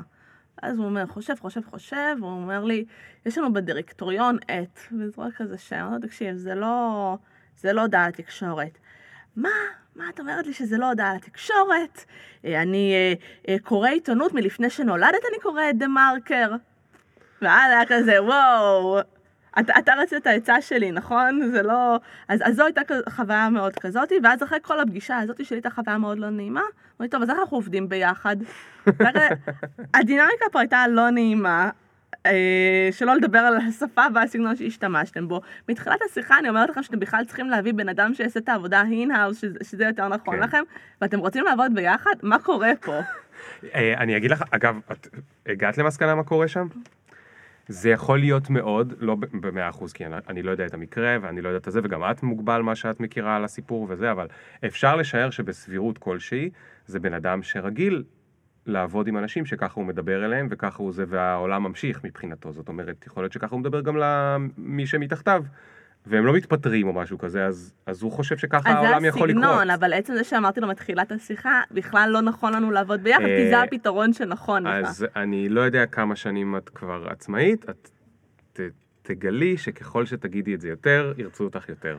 אז- סליחה, אז- אז- סליחה על- שהפסיכולוגיה של בני אדם היא כזו מפגרת, אבל זה כל כך אז, נכון. אז לא, אז זאתי הסיבה בעיניי. אתה שואל מה את- הסיבה בעיניי? זאתי את- הסיבה בעיניי. אם את יודעת מספיק כדי להגיד שאת לא זה, זה אומר שאת כבר יודעת יותר מאיתנו. כי את יודעת על מה כן ומה לא. אז גם אם אנחנו לא, גם אם אנחנו- את לא תהיי בדיוק מה שחשבנו שאולי תהיי, את בטח יכולה להיות זאת שאו תמצא לנו את מי שאת חושבת שזה צריך להיות, או משהו אחר, את מבינה? כי את יודעת מספיק כדי ל- ל- להגיד את זה, וגם קיבלת אמינות, כי אמרת שאת לא זה, אז בגלל זה הם רצו לעבוד איתך. אה, אוקיי. טוב, אז מה עם שני הכובעים האחרים שלך בכל זאת? אז הכובע השלישי שכבר נגעת בו זה כל מה שקשור אה, לתעסוקת נשים בהייטק, שהיום זו פעילות שאני מרכזת תחת השטג אישה בהייטק, יש לי גם עמוד בפייסבוק ויש לי אתר, וככה זו פעילות שהלכה והתהוותה. אה, שזה נגיד דוגמה מעל באמת משהו מתגלגל ו- ומקבל אה, צורה שהיא מעניינת. כי בכל מה שקשור לתעסוקת נשים בהייטק, התעסקתי הרבה עוד בימיי בדה מרקר. היום כזה כולם מדברים על שילוב אוכלוסיות, וערבים, וחרדים, ונשים, אבל באמת כשהתחלנו להתעסק בזה בדה מרקר, זה זה היה חלוצי, וזה היה לייצר את השיח, ו- ולהתחיל להעלות את זה לתודעה של אנשים. כלומר, יש פה הייטק אה, לבן, אשכנזי, 8200 אה, זה הייטק שהוא, אה, ניפצנו, אחד הקמפיינים הכי גדולים שעשינו בתקופה שלי בדה מרקר, זה היה לנפץ את הדימוי של ההייטק כקטר צמיחה. שנים דיברו על ההייטק כקטר צמיחה, ואז אה, ביוני 2011 היה אה, כנס אה, הייטק מאוד גדול בבנייני האומה בירושלים, ובבוקר של, ה, של האירוע הזה פרסמנו פרויקט ענק, זה היה ניתוח מקרו-כלכלי שעשיתי יחד עם אה, מי שהיה העורך שלי, אמיר טייג, שמאוד אה, השפיע ודחף אותי גם לכיוונים האלה, וידע ככה להוציא ממני את הבן אדם שמייצר אג'נדה ולכוון את זה. אז הוצאנו אה, קמפיין מאוד גדול שניפץ את הסיפור של קטר ההייטק. הוצאתם אותו בכוונה בתזמון הזה? בכוונה כי בתזמון ידעתם הזה. ששם ישבו כולם ויגידו... וידעו ל- הכל מצוין. יגידו וואי איזה מדהים בהייטק ובואו נשמע עוד מישהו מדהים בהייטק וזה קטר הצמיחה ובלה בלה בלה ואתם רוצים לעשות להם נאה בעין. לא רצינו לעשות נע בעין, רצינו לשנות את השיח. אני חושבת שאחד כן. הדברים אה, הכי חזקים שעיתונות יכולה לעשות, אה, זה לייצר שיח, להשפיע על שיח. אה, זה גם, היום, לדבר על זה שההייטק הוא כבר לא קטר צמיחה, וההייטק צריך לעשות איתו כל מיני דברים, זה גם דברים שלא היו, ולאורך שנים שמעתי את המסרים שלנו מחלחלים. פתאום לשמוע נגיד את רשות החדשנות מדברת במונחים שלנו, כן. פתאום אתה מבין שהקמפיין שלך הצליח. אז אז נגיד ב-2011 הלכנו בגדול עם הנושא מה של... הייתה, מה היה הטיעון המרכזי שם? עשינו ניתוח כלכלי, הסתכלנו על המספרים, מספרים של, אה, של תוצר, של ייצוא, של אה, צמיחה, של כל המשתנים המקרו-כלכליים, אה, הרבה מה שקשור לתעסוקה. לאורך שנים, נגיד, השיעור של המועסקים בהייטק, מתוך כלל המועסקים במשק, הוא כעשרה אחוז, הוא אפילו לא מגיע לעשרה אחוז, הוא כזה תשעה, שמונה, הוא, הוא, הוא זז באזורים שמה. עכשיו, אתה אומר, מדינת ישראל, עם, אה, אין, אין לנו משאבי טבע, אין פה כל כך גם צווארון לבן, זה לא, אתה עכשיו צעיר, מוכשר, איפה תלך לעבוד ותרוויח הרבה כסף כן. כדי לעבוד במדינה היקרה הזאת, שהיוקר המחיה נהיה כאן בלתי נסבל? אתה רוצה להיות uh, במקום טוב, נכון? ההייטק הוא מקום טוב, הוא נותן לך משכורת שהיא כפולה מהממוצע במשק. אגב, גם הפער הזה הוא נשאר קבוע לאורך שנים. Uh, ולמה זה לא גדל? למה לא מכניסים לשם ערבים, חרדים, פריפריה, נשים? יש, יש המון אוכלוסיות שהן לא חלק מהמשחק הזה. אה, אז, אז זה היה הניתוח אה, שאז עשינו, שזה הכל היה מאוד מגובה מספרים, זה היה פתאום, בואו נסתכל על המספרים ונעשה את התכלס. אבל רגע, הטיעון היה שההייטק הוא לא קטר צמיחה. הוא לא קטר צמיחה, יש לו דימוי, דימוי של קטר צמיחה, אבל הוא לא באמת קטר צמיחה. אם המשק צומח ב-X אחוז בשנה, התוצר של ההייטק הוא צומח בקצב יותר נמוך. Hmm. כלומר, הוא, הוא איזשהו אה, קרון כזה שקצת אפילו אה, מעכב את זה, אבל עדיין הוא נתפס כזה לא, לא דיברו שום דבר שלילי, אני אגיד את זה ככה, עד אותה נקודה, על, ה, על ההייטק. זה היה כזה, זה ה, הילד המוצלח שלנו, היפה, כן, הספורטאי כן. המצטיין, והכל טוב שם. וזה היה קצת לבוא ולהתחיל לדבר באמת על, ה, על התפקידים החברתיים, על הבעיות, על דברים שהם גם uh, יותר עמוקים. אז אחד הנושאים, זה היה כל מה שקשור uh, לשילוב אוכלוסיות, uh, ו, ו, וסיפרתי מקודם, שנכנסתי לתעשייה אותי מאוד צעירה, ומהר מאוד הרגשתי את החוויה הזאת שאני אישה. לא, לא, לא זוכרת נקודות קודמות ב, בחיים שלי, במסע שלי, שהרגשתי עד כדי כך במיעוט.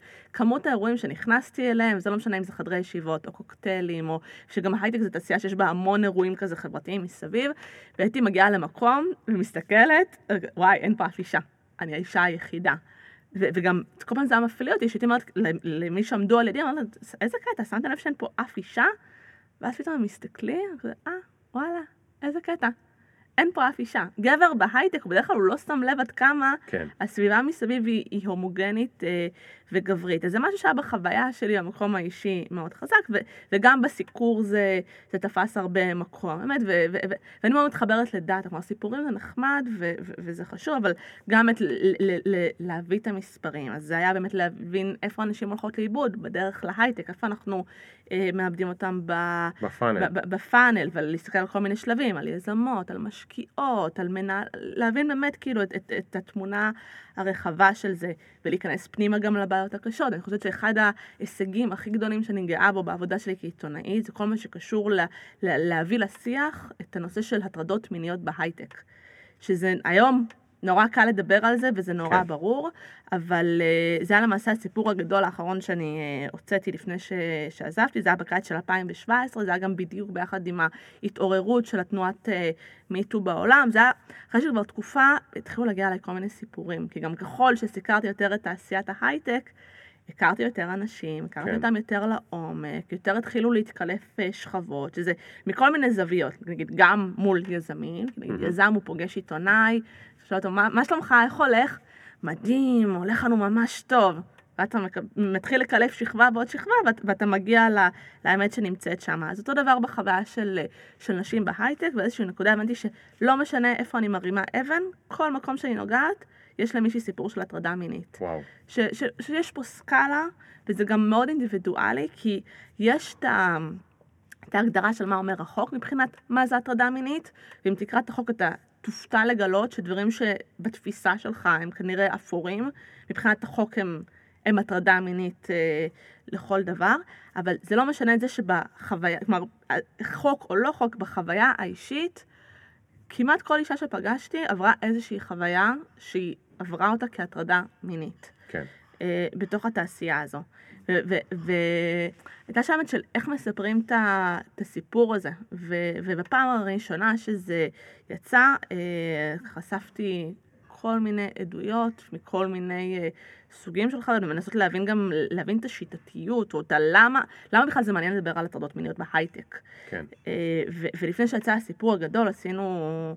אה, עשינו לזה פרומו, ואז הטלפון שהתחיל לצלצל, והתקשרו אליי חברים מתעשיית ההון סיכון, משקיעים, מאוד מוערכים, ואמרו לי, אל תפרסמי את הסיפור הזה. אל, אל, אל תגיעי בזה, אל, אל תתחילי, כי תעשי נזק לנשים. כי בגלל... תעשי נזק לנשים. בגללך, משקיעים לא ירצו לפגוש יזמות. Mm. אני שאת זוכרת, הייתה, הייתי בדרך לאיזה אירוע, ותפס אותי מישהו שאני מאוד מעריכה אותו, אמר לי, זה יהיה בגללך, את, את, את, את, תקחי על עצמך את האחריות הזאת. אמרתי לו, תגיד לי, אתה הולך להפסיק אה, לפגוש יזמות? אתה, יש לך מה להסתיר? אני? מה פתאום? אני, למה שאני אפסיק אה, לפגוש יזמות? אין לי מה להסתיר. אמרתי, סבבה. אז מי שיש לו אה, מה להסתיר ומי שיש לו בעיות שלא יפגוש יזמות ולא יטריד אותם, מי שאין לו מה, מה, מה להסתיר והכל בסדר, שהוא ימשיך. אבל זה באמת, זה, זה, זה בגל הראשון היו המון התנגדויות והיו המון, זה בשוליים, וזה לא קורה. וככה, היה, היה מאוד ניסיון להשתיק את זה ולומר, זה, זה לא שיח שבאמת קורה אה, פה. אבל ניסיון להשתיק פה. רק מאלה שידעו ושתקו, או ניסיון להשתיק גם מאלה שכאילו בתמימותם לא ידעו ו... גם וגם. כי... היו בכלל כאלה שלא ידעו? כן, יש כאלה שלא נתקלו בזה. אה, גם יש אה, אזורים שהם יותר מועדים לפורענות נגיד. אם את מתכנתת שעובדת בתוך חברה שהיא סביבה מוגנת, אז uh, כנראה שיש לך uh, פחות סיכוי לעבור הטרדה מאשר מישהי שהיא בתפקיד שהוא Out-Facing, שהיא uh, בתפקידים של uh, ביזדב, של מכירות, שהיא יזמת, כי כשאת פתאום כלפי חוץ את צריכה להיות, את הרבה יותר חשופה, וגם אפילו מבחינת החוק וה, וה, והנורמות של הארגונים, זה הרבה יותר אפור. אם עכשיו אני uh, נוסעת uh, ללס וגאס לכנס, ואני פוגשת מישהו מארגון אחר, או כי אני בתפקיד של מכירות, ואני פוגשת לקוח פוטנציאלי מארגון אחר, והוא אולי קצת לא מפרש נכון, ושוב, דיברנו קודם על ההייטק, מלא אירועים, קוקטיילים, אלכוהול, זו סביבה שיש בה גבולות מאוד מטושטשים, שזה לטוב ולרע, זה לטוב כי אנחנו יכולים לבוא ולשבת uh, במשרד כזה נורא מגניב, ויש לנו בירה, ברז בירה שאנחנו יכולים לשתות באמצע היום, וכלבים מסתובבים, ואנשים הולכים יחפים, ולבושים לא פורמלי. זה, זה אחת הסיבות שאנשים אוהבים את ההייטק, אז מהבחינה הזאת זה דבר חיובי. אבל גם הסביבה הזאת היא מה שמייצרת משהו מאוד מטושטש, mm. ומשהו שהוא מאוד מזמין אה, או מאפשר לאירועים כאלה לקרות. ואז אם אני אותה אשת מכירות שנסעה ללס וגאס לאירוע, והיה מלא אלכוהול, ושם מישהו הטריד אותי, עם מי אני באה להתלונן על הדבר הזה? אני באה לממונה על הטרדות מיניות אצלי בארגון, אני באה לבן אדם בארגון, כלומר למנהל הטרדות, אחראי הטרדות מיניות בארגון האחר, מי, מי הכתובת שלי בכלל? Mm. ואם אני יזמת, שעכשיו הלכתי למשקיע, ואין לנו יחסי עובד-מעביד, ויש שם, המסגרת של היחסים היא לא, לא מוסדרת, אבל אם המשקיע עכשיו הטריד אותי, עם מי אני אלך להתלונן על זה? כן, זה כאילו יחסי ו... מרות שהם לא מוסדרים, אבל ברור שיש יחסי מרות, יש, כי באופן זה, פוטנציאלי הכסף מרות, שלך... זה לא יחסי מרות, אבל יש פה יחסי כוח באופן ברור. כן. כלומר, ברור שהמשקיע הוא בעל הכוח, הוא ישפיע על הסיכויים שלי, וגם מבחינה חוקית, מבחינת איך שהחוק מתייחס לזה, אני יודעת שעדיף לי לא לגעת בזה. זה ייקח לזה מלא שנים, 85% מהתיקים בישראל שקשורים uh, להטרדות uh, מיניות, הם, הם נסגרים מחוסר uh, ראיות או מחוסר עניין לציבור, אז אני יודעת גם שאין לי מה לפנות בכלל להפיק כזה, כי רוב הסיכויים שלא יקרה כלום, ויש לי יותר סיכון, אם אני עכשיו אלך ואגיד משהו למישהו, יתחילו לפחד ממני. אני אהיה הטראבל מייקרית הזאת שהולכת ומדברת על משקיעים שהם uh, מטרידים מינית ולא לא ירצו להשקיע בי. כן. אז זה סיכון ש- שעדיף לי uh, לא לקחת אותו.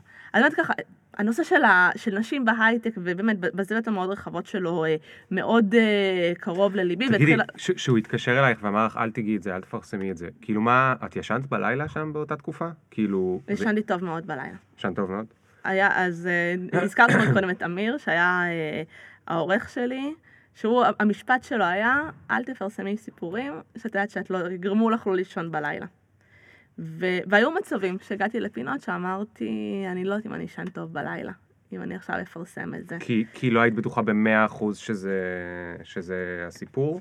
אז אחד... הרי, הם... הרי יש פה את כל הקטע המטושטש הזה, עיתונאי הוא לא חוקר משטרתי. לא שחוקרים משטרתיים בישראל הם... אבל לא חשוב מה אנחנו חושבים עליהם, אה, אבל נגיד באופן, באופן אידיאלי, הוא לא חוקר משטרתי, נכון? הרי זה תמיד, זה מין כזה חצי לעשות משפט, אבל בלי שאתה באמת, יש לך את ה... אין, אין פה שופט, נכון? אתה כאילו עושה, לא יודע, זה כאילו כתב אישום, אבל לא הרשעה. נכון? זה כזה חצי דרך. אז יש אתיקה עיתונאית שהיא אה, אמורה להכתיב לך, אתה יודע, אתה, איך לגשת לזה. יש לך, קיבלת מידע, אתה עכשיו צריך להצליב אותו ולאמת אותו עם עוד מקורות. אתה צריך לתת לגורם שאתה מתבטא לגביו, או כותב עליו את הסיפור, להגיב. ודה מרקר, אני לשמחתי הייתי במוסד שיש בו היום את ה... כמו כל קבוצת הארץ, הארץ דה מרקר, שבאמת האתיקה העיתונאית, למרות הקשיים הכלכליים, למרות שנגיד בתקופה שהייתי עיתונאית עברנו שני גלי קיצוצים, היה לחצים מאוד גדולים, ועדיין לא היו שום פשרות בצד שקשור לאתיקה העיתונאית, וחזרו והדגישו לנו כעיתונאים. תדאגו שלגורמים שאתם מסקרים אותם תהיה הזדמנות הוגנת להגיב, כי זה, זה לא טריוויאלי. אני, לא הגענו לכובע הרביעי שלי, שזה התעסקות במחקר במה שקשור אה, מחקר של fake news, זה במכון אה, למחקר ביטחון לאומי, ה-INSS, ששם אני רואה היום זווית אחרת של זה, שלפעמים מגיעים אה, אורחים מכל מיני כלי תקשורת, אומרים, כן, בגלל התחרות שיש היום, בגלל האינטרנט, אין לנו זמן להצליב סיפורים, אז אנחנו עולים איתם כמו שהם. או, או שאומרים, כדי להילחם ב fake news אנחנו צריכים לחזור לאתיקה העיתונאית. ואני אומרת, סליחה, מת, מתי הייתם אמורים לעזוב את זה? אז באמת, בדה מרקר מאוד חזקה אה, האתיקה העיתונאית, ואתה יודע, אתה לא תפרסם סיפור בלי לדעת שתפרת אותו מכל הכיוונים. אבל אני אתן לך דוגמה נגיד למקרה כזה שממש, אה, אני זוכרת שהרגשתי שאני לא ארגיש בנוח אה, אם, אם זה יתפרסם או יתפרסם ככה, ובאמת הייתה שם התגלגלות מעניינת. יום אחד אני מקבלת ממקור, אה, אוקיי, צעד אחורה, מבחינת כתבי הייטק, הגביע הקדוש, מה שכולם רוצים לפרסם, סיפורים של אקזיטים. להיות הראשונים שכותבים שלא יודעת, שגוגל רוכשת את ווייז במיליארד דולר, שאפל רוכשת את אנובית, כל מיני עסקאות כאלה שהם, שהיו מאוד חשובות. אני חושבת שהיום גם, גם העיתונות קצת השתנתה, גם הנפח של האירועים בתעשייה הוא גדל, אבל באמת המרדף הגדול זה היה אחרי האקזיטים, עם כל הסיפורים של האג'נדה וההשפעה והדברים ש, שמבחינתי הם היו יותר מעניינים ומשפיעים וחשובים, שגם מבחינת האימפקט על הקוראים בסוף יותר חשובים, אבל יש לנו משחק כזה ספורטיבי כזה, אתה בתחרות מי, מי יצוד ראשון את הסיפור, זה ממש, כלומר לאנשים שהם אה, תחרותיים או אנשים עם קצת אופי של צעדים, זה, זה ממש אה, המרדף.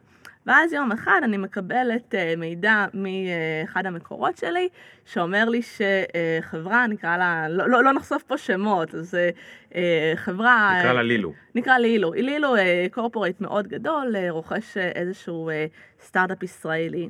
טוב, אני, זה מקור שאני מאוד סומכת עליו, אבל לא, לא הצלחתי ממש להצליב את זה. טוב, נעלה איזשהו בלון ניסוי פה. לפעמים אתה, אתה לא לגמרי בטוח, אתה מעלה בלון, בלוני ניסוי לראות מה קורה. מה זה אומר לעלות בלון ניסוי? אז במקרה הזה אה, התקשרתי לקרן שהייתה מושקעת בסטארט-אפ הנרכש לכאורה. ואני תקשיבו, אני שומעת שהסטארט-אפ נרכש על ידי לילו. אז אומרים לי, לא, לא, מה, מה, מה, מה פתאום, מה זה? לא, לא, לא, לא, חכי, אנחנו חוזרים אלייך. פתאום מקבלת טלפון מגורם בכלל לא קשור, שלא לא קשור לא לסטארט-אפ, לא למשקיעים שלו, לא לחברה הרוכשת, לא, לא לאף אחד. הוא אומר, תקשיבי, אני אתן לך מידע על סיפור אחר, אה, ו, ובתמורה את אה, לא תפרסמי את הסיפור הזה, כי, כי עכשיו זה ידפוק את העסקה הזאת. כלומר, קוראים שם דברים, אבל זה ידפוק את העסקה. עכשיו, העיתון עומד כבר לרדת לדפוס. העורכי העמודים, הם יודעים שאני מעבירה להם סיפור של אקזיט, ברגע שהם יודעים את זה, הם לא יורדים ממני. הם, זה, זה, זה, זה הסיפורים שהם הכי רוצים uh, שיהיו שם. אני אומרת להם, חכו שנייה, אני עכשיו מביאה את התגובות לראות, uh, לראות מה קורה. הזמן רץ. זאת אומרת, את כבר ערכת סיפור של אקזיט. הכנתי אותם. אתה צריך לשריין מקום בעיתון. העיתון בסוף, להבדיל מהאתר, שיש אין סוף מקום, בעיתון יש לך נדל"ן מוגבל. כן. אתה צריך לשריין לעצמך את המקום הזה. אז אמרתי, תקשיבו, יש איזשהו אקזיט, אני עובדת על הסיפור הזה. וגם, אני קצת לא אהבתי ש... ש... יש פה שני שיקולים. אחד, לא אהבתי שערכו לי טקסטים. אהבתי שהם יישארו כמו שאני נוגעת בהם, ידעתי שאם אני שולחת אותם, מספיק, מספיק מאוחר ביום, אז יש פחות סיכוי ש... שיגעו לי בהם, אז, אז זו הייתה טקטיקה אחת שלי, עכשיו אפשר כבר אה, לדבר על זה, זה בסדר, אה, לא, לא, לא, לא נראה לי שאז ידעו שזו שיטה. אה, אבל גם בגלל, בגלל הסיפור התחרותי הזה, ואתה לא רוצה שידלפו לך סיפורים המתחרים, אתה מחכה עם הבקשת תגובה יחסית לשלב מאוחר ביום, כי יש סיפורים, היו מקרים מעולם, שנגיד יחצן, הרבה פעמים התגובה היא דרך אה, יחצן או דובר, רץ פתאום לעיתון המתחרה ואומר לו, תקשיב, לענבל יש את הסיפור, היא מפרסמת את זה, ואז דופקים לך את זה, וכל כן. הסיפור של מי מפרסם ראשון הוא, הוא, הוא, הוא מאוד חזק. אז אני כבר באיזה שעה, שש או שבע בערב, בשמונה העיתון נסגר, אה, ואני במרוץ הזה של, יש לי סיפור, ויש לי מישהו שרוצה לתת לי סיפור אחר, ואז בסיפור האחר, אה, אני חוזרת למקור הראשון שבא אליי עם, ה, עם הסיפור, אמרתי לו, תקשיב איזה קטע, זה בכלל לא לילו רוכשים את הסטארט-אפ הזה, יש עסקה אחרת, לילו קונים חברה אחרת, והחברה האחרת זו חברה שהוא היה מושקע בה. אמר לי, mm. תקשיבי, זה נכון, יש מגעים, אבל את מפרסמת, עכשיו בעסקה נגיד יש 30% סיכוי שהיא תצא לדרך. אם את מפרסמת את זה, זה, זה יורד ל-0%. ואז, בתהליך כזה של שעה של כזה טלפוני ולתפור מלא חתיכות של הפאזל, אני מבינה שיש שתי עסקאות. יש שתי רכישות, ש, שבמידע הראשון שקיבלתי הם uh, ככה הצטלבו והתערבבו, אבל יש פה שני סיפורים, שבאחד לא, לא ידעתי מה, מה השם של, ה, של הרוכשת, ידעתי מי הנרכשת, ובשני ידעתי מי הרוכשת, מי הנרכשת, אבל ידעתי שהיה לי את הלחץ מה, מהמקור שלי, כשאני מפרסמת את זה, זה, זה דופק כן. אותו באופן אישי. כן. כלומר, גם דופק את העסקה וגם דופק את המקור. ואז אמרתי, רגע, מה אני עושה? האם אני אשן בשקט בלילה? כן או לא? ובשלב הזה אמרתי, טוב, אני עוצרת את זה, אני לא מפרסמת את זה היום, אני רוצה לישון טוב בלילה, זה חשוב לי. ואז הייתה שם סאגה שהתגלגלה הרבה זמן, כי מה שהיה, העסקה שהייתה על ה-30 אחוז, שם הגענו לאיזה אה, סיכום עם החברה הרוכשת והעורך דין שלהם וה, והסטארט-אפ הנרכש, שהם התחייבו שברגע שבאמת העסקה הזאת קורית לפועל, כבר אין סיכון לעסקה. הם נותנים לכם אה, ראשוניות. הם נותנים בלעדיות, ראשוניות, משתפים את כל המידע, הראיון הראשון, כל, כל החבילה הזאת. אה, והסיפור השני, הייתי צריכה להמשיך לגלות מי החברה הרוכשת שמה. ביום אחד הייתי אז בתואר השני, אני זוכרת, הייתי בשיעור, אני חושבת, משא ומתן, פתאום הטלפון מצלצל ממישהו שאני בדרך כלל לא מקבלת ממנו טלפונים, ואז הוא משחק איתי מין משחק ניחושים כזה, יש עסקה.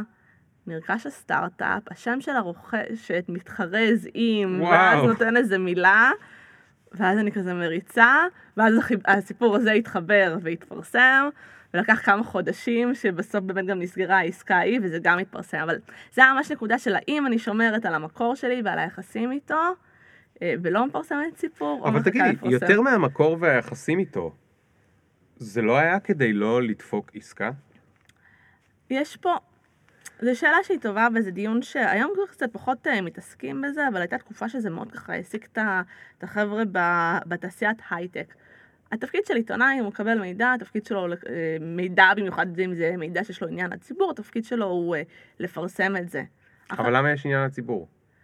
כי אתה ככתב הייטק אתה מסקר את הכרוניקה של מה שקורה בתעשייה. עכשיו צריך לזכור שכמו שהבנת כן, זה... כן, אבל כמה זה... לציבור זה ישנה אם הרכישה הזאת תתפרסם עכשיו או בעוד שלושה חודשים? כי הציבור רוצה לדעת אה, מוקדם את המידע, אה, יש עסקאות שזה כן מעניין וכן משפיע, אבל צריך גם לזכור שהחברות הן גם לא תמימות במשחק הזה. כלומר, כמו ששמעת, יש מלא מקורות שמסתובבים מסביב, ויש מלא גורמים שיש להם מידע. ו... וכעיתונאי, כל מידע שמגיע אליך, ולא משנה מה המידע, יש איזשהו אינטרס שעומד מאחוריו. שברוב המקרים אתה לא באמת, או אפילו כמעט בכל המקרים, אתה לא באמת יודע עד הסוף מה האינטרס. כלומר, כשמישהו בא אה, ואומר אומרת, לך, יש פה... זאת יש אומרת, פה... זה שהוא התקשר אלייך, זה לא כי הוא התקשר לרחל איתך על uh, מיקי ושושי וגם סיפר לך על הדבר הזה כי שיאמם לו. לפ... זאת אומרת, אגב, לפעמים יש סיפורים איזשהו... שככה זה עולה, שככה אתה מגלה אותם, אתה נמצא באיזה קוקטייל, ואז זה כזה, בדיוק סגרנו השקעה בזה, בזה, אה, איזה קטע, שמעתי שאלה מפטרים. יש את זה שאתה יודע, שזה ברמת הרכילות של התעשייה, ש, שמניחים שאתה יודע, או סתם משתפים אותך כי, כי זה סוג של רכילות, אבל הרבה פעמים, בטח בעסקאות, שיש מעט מאוד גורמים שיודעים בשלב הזה על העסקה, יש אינטרס למישהו שזה יצא. למשל, אה, להעלות את המחיר של העסקה, להביא עוד רוכשים אה, לשולחן. אה, זאת אומרת, זאת אומרת, יכול להיות שזה לא שהיית דופקת את העסקה, אלא היית מטיבה עם הצד שלו. יכול להיות. יש לי שאלה שאומרת, ומה היה קורה אם באמת בעקבות, אה, בעקבות החשיפה, העסקה לא הייתה נסגרת? זה קצת כזה, עץ שנפל, או שלמעשה בסוף לא נפל ביער. כן, כי, כי זה לא קרה, כי פרסמת את זה וזה לא קרה. כן. יש פה, אה, יש פה מתח ויש פה אה, שאלות בכלל היחסים של מי צריך לשמור על המידע, מי אחראי על זה, מה, מה מעניין ומתי מעניין. אה, כן, אז היו כמה אה, לילות של הרבה מתח, או תקופות של מתח סביב הסיפורים האלה. אבל אני חושבת שבראייה מפוקחת על ה- על העניינים האלה, זה גם הרבה אגו של אה, עיתונאים. כי בסופו של דבר, כשאתה מדבר עם אנשים בתעשייה, אף אחד כמעט לא זוכר מי חשף את העסקאות. או אני לא זוכרת, היו מלא פגישות שישבתי ואמרו לי, אה, קראת אה, בכלכליסט ש... ואני כזה, לא, זה היה סיפור שלי. אנשים בסוף, לפעמים זה, זה, זה עובר להם, בטח ברור. בסיפורים החדשותיים. ברור, אני לא יודע איך אה, להגיד את זה בלי להעליב אף אחד, אבל אני לא חושב שהאדם הממוצע יזכור אם הוא קרא בדה מרקר או בכלכליסט יותר אקזיטים, ולכן הוא קורא דה מרקר או כלכליסט בגלל זה. כאילו, בגלל זה אני חושבת שהמקום היותר מעניין ומשפיע זה כל מה שקשור לייצור אג'נדה. אתה כן זוכר שדה מרקר... וגם, וגם עוד משהו, כאילו, שנייה, תכף נחזור לשם, בעידן האינטרנט, אז בסדר, אז אתם חשפתם את זה, אבל ממש שתי דקות אחרי זה, כולם כותבים על זה. זה לא עכשיו הידיעה שלי, ועד מחר בבוקר אף אחד לא יכול לכתוב על זה גם. בגלל זה אמרתי שזה הרבה אגו של עיתונאים, כי כן. זה קצת ספורט, מי יגיע לשם הראשון, זה ממש... אה, זה- אבל עכשיו בואו נגיע לנקודה היותר מעניינת, כי בהיכרותי הקצרצרה מאוד איתך היום, אני יכול להבין איך, עם כל הכבוד, כאילו בסדר, מי חשף את האקזיט וזה, זה לא מעניין. הרבה יותר מעניין שילוב אוכלוסיות בהייטק, למשל.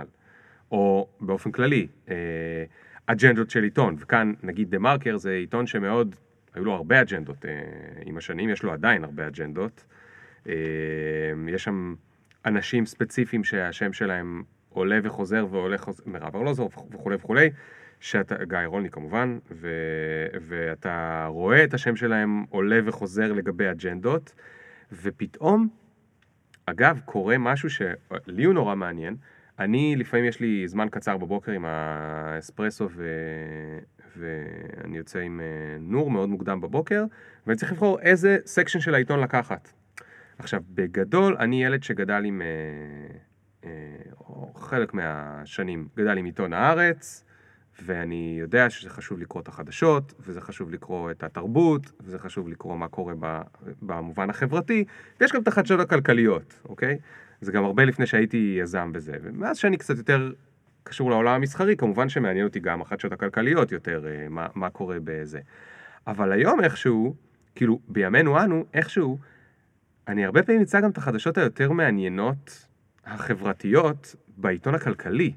אני לא יודע איך זה קרה, אבל השינוי הזה קרה כאילו אני אראה על פערים חברתיים בעיתון הכלכלי, ולא ב- בסקשן הגדול, ואני אראה על אה, אה, השתלבות אוכלוסיות בזה, ועל תוצאות אה, מבחני אה, מ- פיזה. פיזה בדה מרקר, ולא ב... בהארץ, זאת אומרת אולי יהיה על זה בהארץ, אבל הכתבה המעניינת תהיה בכלל בדה מרקר. איך זה קרה שהעיתונים הכלכליים לקחו על עצמם גם את ה... טוב, זו שיחה שצריך להביא לפה את המו"לים ואת האורחים הראשיים לדבר כן. על, על התהליך הזה. אוקיי, אז בוא- אז בוא אבל נדבר גם על- כי זה באמת גלש לחיים שלנו, נגיד, אני, אני ישבתי בדה-מרקר בתקופה של המחאה החברתית. זה היה ברור שזה זה עניין כלכלי וחברתי, אי אפשר לנתק את זה. כן. הנושאים שאתה, שאנחנו, כלומר כל הרשימה שהעלית, זה דברים שאי אפשר לנתק את זה. שילוב אוכלוסיות, יש לו משמעות חברתית, אבל גם יש לו משמעות כלכלית. כן. הנטל מס שיש עלינו כאוכלוסייה עובדת, הוא כמו שהוא, כי יש אוכלוסיות שלא עובדות וצריך, ויש להם המון ילדים וצריך לפצות על זה. יש, כלומר, זה, זה, זה הכל, החינוך, יש לו השפעה על איך ייראה המשק ומי יגיע כן. ומי יהיה אה, הכוח אה, עבודה העתידי. אז הנושאים האלה הם, הם מתערבבים. אגב, היום אתה קורא גם ידיעות פוליטיות אה, ב, בעיתונות הכלכלית. זה נגיד בעיניי שלב קדימה של הדבר הזה. אני, אני יכולה לראות מאוד חזק את החיבור הכלכלי-חברתי, והוא חשוב מאוד בעיניי. נגיד, זה... אני, אני גם גדלתי בבית עם הארץ, אני הייתי אבל קוראת את uh, גלריה, זה, זה היה הכיף שלי, אולי אחרי זה גם קצת את, את חלק ב' שהיה בזמנו, שזה היה uh, הטורי דעה, את דה מרקר לא הייתי קוראת.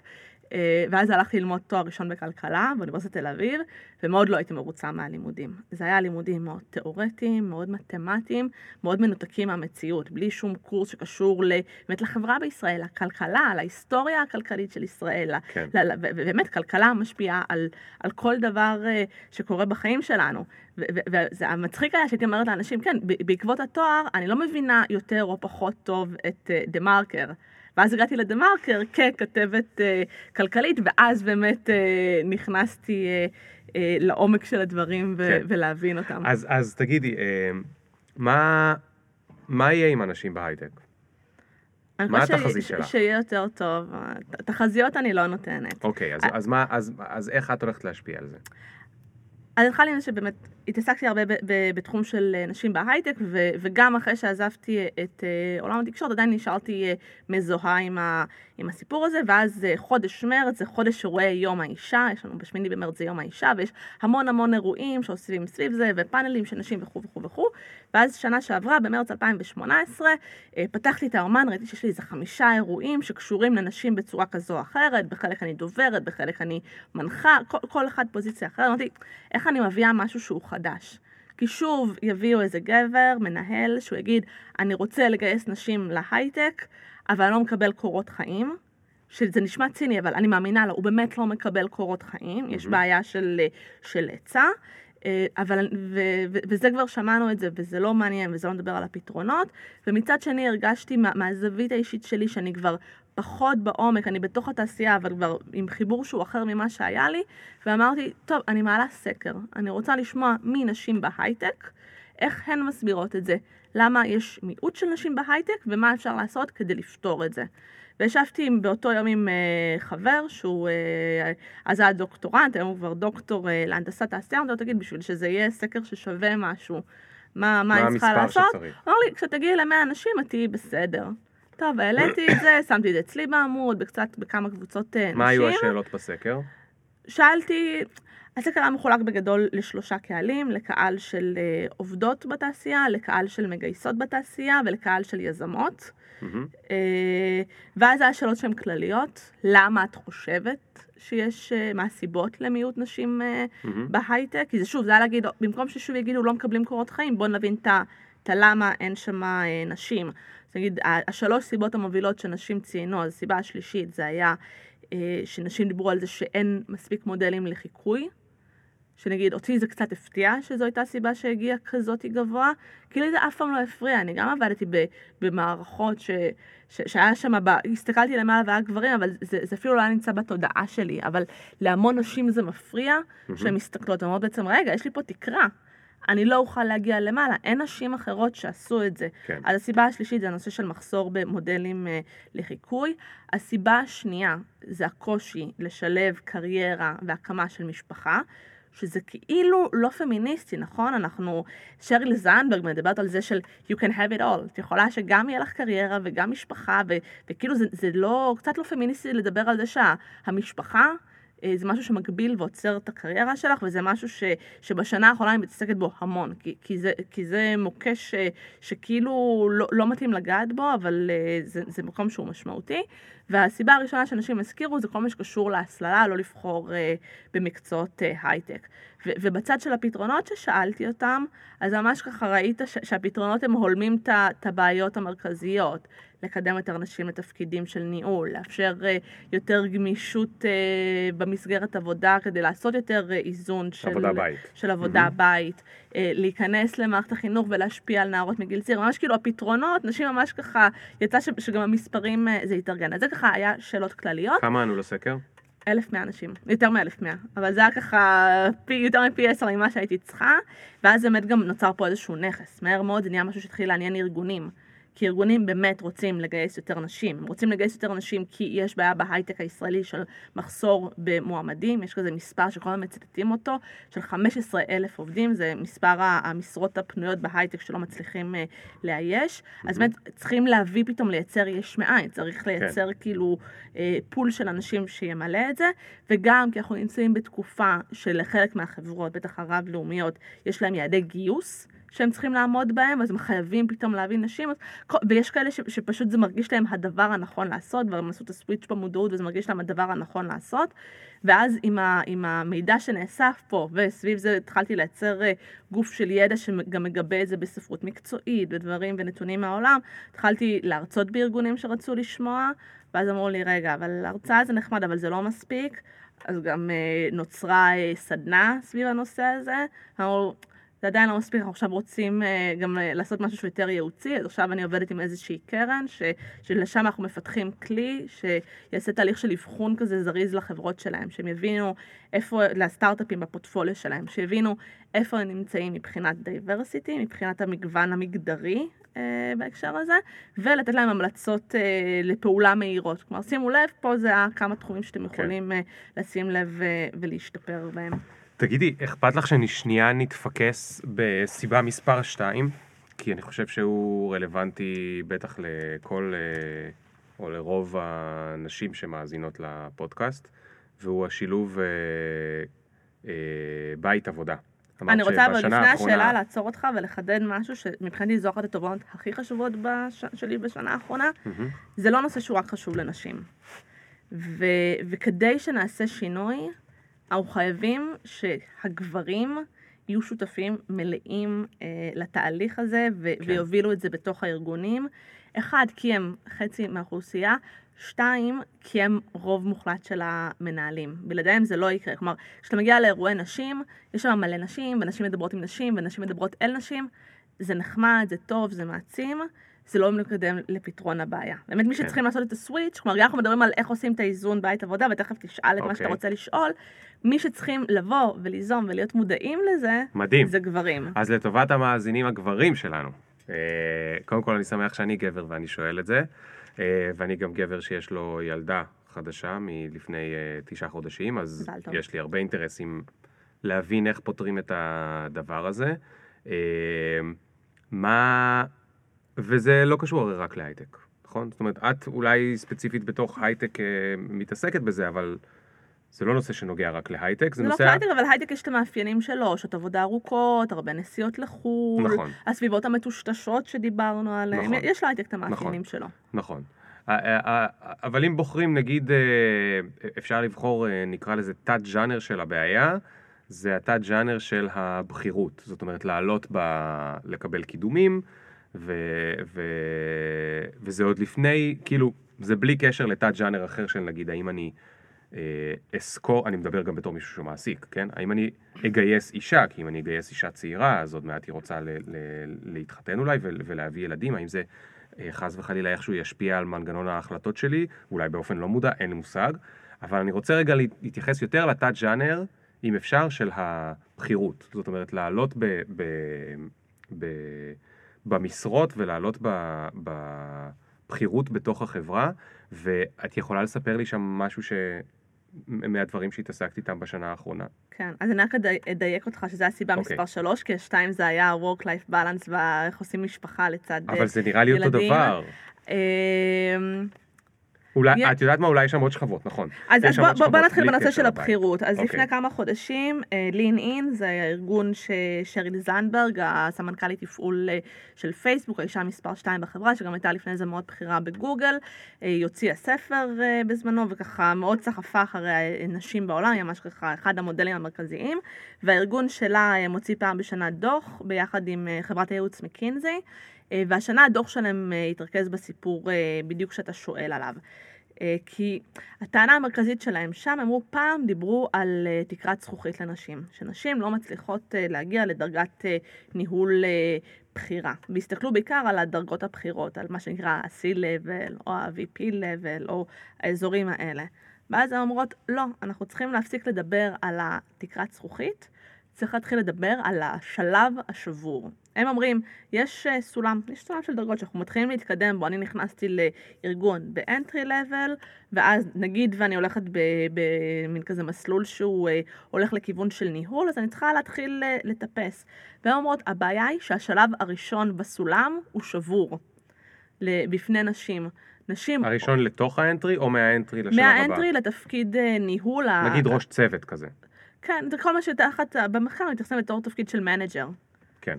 כלומר, בפעם הראשונה שאני רוצה להיות manager, להיות מהמם. מנהלת, כן. מנהל, שם השלב אה, שבור בפני נשים והן לא מתקדמות. ולמעשה משם הפער רק הולך ומעמיק. כן. כי אם עכשיו אני רוצה לגייס דירקטורית או VP, יש לי מראש פחות נשים שהן אה, מועמדות, כי את לא. ישר נהיית VP, נכון? את קודם היית, היית manager, ואז היית senior manager, ואז היית דירקטורית, ואז היית... הלכת והתקדמת עד ש, שהגעת לשם. כן. אבל בשביל זה את צריכה באמת את ההזדמנות הראשונה אה, להיכנס ולעשות את זה. ואז בדרך כלל אנשים אומרים, טוב, נשים לא רוצות לנהל. אז הם גם עשו סקר במסגרת המחקר שלהם, והם אומרים, הם שואלים נשים וגברים, האם ביקשתם להתקדם לתפקידי ניהול? ואז המספרים, אתה רואה שהשיעור של הנשים ושל הגברים שרצו להתקדם לתפקידי ניהול הוא מאוד דומה, אבל יותר גברים קודמו. ו- ואחת נגיד הביקורות שיש לי בכלל כל התזה של שריל זנדברג, היא מאוד ככה בספר שלה, היא שמה את המשקל על הנשים. את, אתן צריכות לתפוס מקום מסביב לשולחן, אתן צריכות להחליט שאתן אה, אה, הולכות בחמש מהמשרד, אתן נה נה נה נה נה. אני אומרת, לא, יש תפקיד לארגונים. כלומר, נשים היום מודעות לבעיה, אנחנו כבר עברנו איזשהו שלב, איזושהי כברת דרך. נשים מודעות לבעיה, הן מבינות, אבל הארגונים צריכים להשתנות, והארגונים צריכים אה, אה, לתת את ההזדמנויות. ואם אתה מנהל, ויש לך עכשיו אפשרות לקדם שני עובדים, אז תהיה מודע לזה שכשאתה מקדם אישה, יש לזה משמעות לא רק לקריירה שלה, ולזה שבעוד, לא יודעת, 15 שנה היא תהיה אה, בתפקיד אה, ניהולי בכיר, יש לזה תפקיד גם על כל הנשים מסביב. עכשיו, זה לא רק בתיאוריה, יוצא לי לשמוע נשים שמגיעות לארגון, אמרות לי, עברתי תהליך אה, של מיון אה, לסטארט-אפ, חברה, לא משנה, ולא פגשתי אפילו אישה אחת בכל התהליך. אני לא חושבת שבארגון כזה יש לי מקום להתקדם. או אני עובדת בחברה והגעתי לישיבה עם כל הבכירים ולא הייתה שם אפילו אישה אחת. אני כן. מבינה שאין לי מה לבזבז את הזמן ואני צריכה לחפש את העבודה הבאה שלי, כי אין לי סיכוי פה. כן. תגידי, אם אני... אני רוצה להיות הכי פרובוקטיבי שאני יכול, כי זה יאללה. מאוד רחוק מהדעה האישית שלי. וכשאני רוצה להיות אה, לפעמים ככה, אז אני משחק בתפקיד הרובוט. עכשיו אוקיי. אני רובוט. אני רובוט מנהל גבר, ואת אומרת, שריל זנדברג אומרת לאנשים, לכו אתם תדאגו לעצמכם, כאילו, הגברים לא ידאגו לכם, נכון? אני מודה שלא קראתי את לין אין, למרות שזה ספר מאוד מומלץ, פשוט שריל זנדברג ספציפית, יש לי איתה כל מיני... אה, אה, זה, אני מקווה שהיא לא מקשיבה לפודקאסט. אה, ואם כן, אז דברי איתי, אולי נפייס כמה עניינים יש לי שיש גם לי איתך. כמה שאלות, אז תקרא לי. אני אקרא לך גם, אבל אם אני עכשיו רובוט גבר, ואת אומרת, מה זה נשים? אני רוצה להגיד גם לארגונים, קחו גם אתם. עכשיו, אין דבר כזה לדבר לארגון. יש בני אדם. מי שעושה שינוי זה בן אדם, לא ארגון. כל מדברים לארגונים, הם לא עושים כלום. צריך להגיד המנכ"לים, או ה-VPs, זאת אומרת, צריך לעשות, לדעתי, אצבעות מאוד ספציפיות, כדי שאנשים ידעו שהם מרגישים אליהם. כל עוד אתה לא מרגיש אצבע אליך, מבינה, את יכולה להגיד השותפים. ואז אני יושב פה, אני שותף בסטארט-אפ, בג'ולט, ואני אחשוב לעצמי, אוי, רגע, אני חייב לעשות משהו. אם את תגידי הארגון, אז מה אני חושב לעצמי בראש? טוב, מישהו ב-HR שידאג לזה, אוקיי? אז קודם כל, אני, אני רוצה שתפני אליי אצבע יותר מהשיבה, אבל שנייה, רגע, אני עוד לא הגעתי לזה דווקא לשאלה. יש תשובה קלה. נגיד העבודה אוקיי. שאני עושה בשנה האחרונה מול ארגונים, כי באמת, אני חושבת שחלק גדול מכל מה שקשור בשביל לשנות ולשפר את המצב של תעסוקת נשים בהייטק, זה מודעות.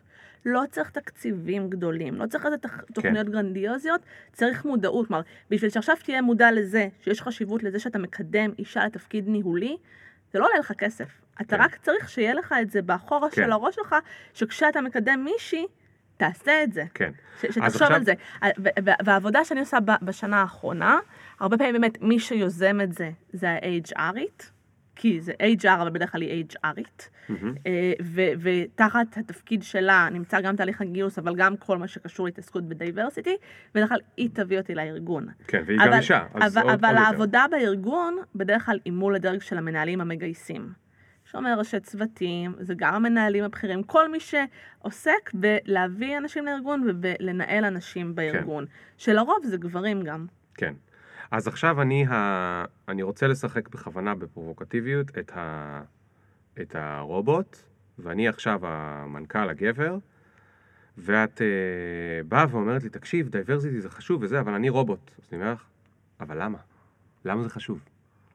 אז יש מלא מחקרים שאפשר לצטט פה, על אה, איך אה, צוותים שהם יותר מגוונים, זה תורם לתוצאות העסקיות, וכן הלאה. אני חושבת שהסיפור בישראל, אני, אני לא באה ממקום של אתם צריכים לעשות טוב לחברה, צריך, אה, כאילו, ממקום, זה גם צריך, אבל זה, זה, זה לא טיעון שהוא, שהוא ולידי ב, לדעתי בעולם העסקי, או זה ולידי, אבל זה תחת הסעיף של מה שאנחנו עושים אה, למען החברה. אבל אם אתה עכשיו, אה, זה לא משנה אם אתה חברה רב-לאומית או סטארט-אפ, ואתה צריך לגייס עובדים ואתה לא מצליח לגייס עובדים, כי אין לך מספיק, אז האוכלוסייה הכי גדולה, שהיא לא חלק מהכוח העבודה שלך, זה נשים. נשים הם חצי מהאוכלוסייה, אתה ואני למדנו באותם בתי ספר, אה, עברנו את אותו מסלול, אין לנו כאן איזשהו משהו שהוא שונה, אין לנו יכולות שונות, ובכל זאת כשאנחנו מגיעים להייטק, אז שני שליש מהעובדים זה גברים, וכשאנחנו מסתכלים על, ה, על התפקידי פיתוח, ארבע חמישיות ממי שנמצא שם בתפקידים הטכנולוגיים זה גברים ולא נשים. אז אתה מאבד את הפוטנציאל שלך בדרך. אז אני חושבת שבכלל, כאילו בהסתכלות שלי על זה, יש שאלה אחת שאומרת מי נכנס לתוך הפאנל, איך אנחנו מגדילים את הכמות של אנשים שהם בכלל כוח אדם פוטנציאלי, אבל לא פחות חשוב מזה, ו- ושם אני נמצאת בעיקר היום, זה להבין מי שכבר הגיעו לאזורים האלה, איך אנחנו דואגות שהיא לא תעזוב ושהם יישארו שם. יש נגיד נתונים שאתה מסתכל, יש database של משרד האוצר, שהם לקחו חבר'ה שסיימו uh, תואר ראשון במקצועות של ההייטק בשנת 2005-2006, ואז הם מסתכלים מה קורה להם בקריירה שלהם. אז הם מתחילים לעבוד בערך בשנת 2008, אה, ושם יש אפילו הטיה קטנה לטובת הנשים, מבחינת כמה מהן uh, מועסקות בהייטק, ואז ב-2011 קורה אירוע ונולד להם ילד ראשון. גם לנשים, גם לגברים. אצל הגברים אתה מסתכל, אין איזשהו שינוי מהותי אה, בשיעורי תעסוקה. אצל אנשים פתאום יש צניחה, ואתה מאבד אה, נשים שאחרי שילדו את הילד הראשון, הן לא חוזרות אה, לעבוד. יש פה שאלה, אוקיי, מה, מה אני כארגון יכול לעשות כדי לשפר את זה? עכשיו, הנה, זה מתחבר לא, גם עם הדאטה שראינו, לא- שחצי מהנשים מוטרדות מזה שהן לא יכולות לעשות גם משפחה, וגם קריירה בהייטק כן. באותו זמן. אז אתה רואה, כן. גם זה מטריד את הנשים, וגם בפועל אתה מאבד נשים בשלב הזה. אבל איך קורה העיבוד? מה זאת אומרת? העיבוד, הרי יש חוק שאומר שאסור, אישה יצאה לחופשת הריון, אני, אני לא יכול שהיא תחזור לפטר אותה. אז אה, מה קורה שם אבל זה לא בשנה הזאת, אתה מסתכל נגיד ב-2011 הם יולדות, מסתכל כמה שנים קדימה, אתה רואה שהם hmm. פשוט יצאו מהכוח עבודה, הם לא, הם לא חזרו. וכשאתה מסתכל גם בנתונים, הם בדקו, לאן הולכים אה, אנשים? עכשיו, אני יכולה לעזוב את ההייטק וללכת להיות אה, בנקאית השקעות או לעבוד בחברת consulting, להישאר כבר באותה ליגה של מקצועות מבחינת הכנסה. אז אתה רואה שגברים שעוזבים את המקצוע, הם הולכים למקצועות אחרים שהם מכניסים, ונשים שעוזבות את המקצוע הולכים, הולכות למקצועות שהם מאוד לא מכניסים, אבל הם נוחים לעבודה לאימהות. כן. אז יש כאן, צריך, ו- ו- וזה מקום שהוא הרבה פעמים מעורר התנגדויות. מה, אבל הם רצו לעזוב. הם רצו שלא הייתה להם ברירה. הם רצו להיות בהייטק ולהרוויח טוב כן. ולהבטיח לעצמם חיים מסוימים, ואז הם הלכו לעבודה שלא מרוויחים בטוב. למה הם עשו את זה? מחוסר ברירה או מרצון? עכשיו, בטוח גם יש כאלה שעשו את זה מרצון, אבל שוב, ברגע שזה כבר נהיה מספר שהוא משמעותי, זה, זה משהו שצריך כן. מודעים אליו. כן, כלומר, כנראה שאם היו, ב... אם הייתה תרבות בחברה שבה... אה, מקובל יותר לעשות את האיזון בית עבודה, או האיזון בית עבודה היה קצת יותר לכיוון הבית, והן היו גם מרגישות שהן לא מזניחות את הילדים, או כל מיני מילים אחרות שקשורות לרגשות אשמה שהם יש להם, או מעצמן או מהחברה, או כנראה גם וגם וגם וגם וגם וגם וגם. אה, בצדק, לא בצדק, לא חשוב, זה רק הטיעון שם הוא מאוד ארוך. אה, אז ברור, או לא ברור, אבל כנראה שהרבה מהן היו אומרות, ברור שבא לי להמשיך לעבוד במקצוע שעד היום עבדתי בו, בתעשייה שאני אוהבת, עם שכר יותר גבוה, אה, אבל לא הייתה לי את האופציה הזאת, כי זה או שאני אעבוד עד 7, 8, 9 ואחר כך אני אעשה שיחות עם סיליקון וואלי, או שאני לא זה. אז עוד פעם, עכשיו אני הרובוט, ואני בתור הרובוט כאילו בא ואומר, האם אפשר לעשות חברת הייטק שעובדת בשעות שהן יותר אה, אה, קטנות, או איך אפשר לעשות את זה. אגב, נגיד אחותי, אחותי עובדת במשהו שהוא אה, שילוב בין אה, תעשייה מסורתית להייטק, כי זה, זה גם וגם, לא חשוב עכשיו הפרטים.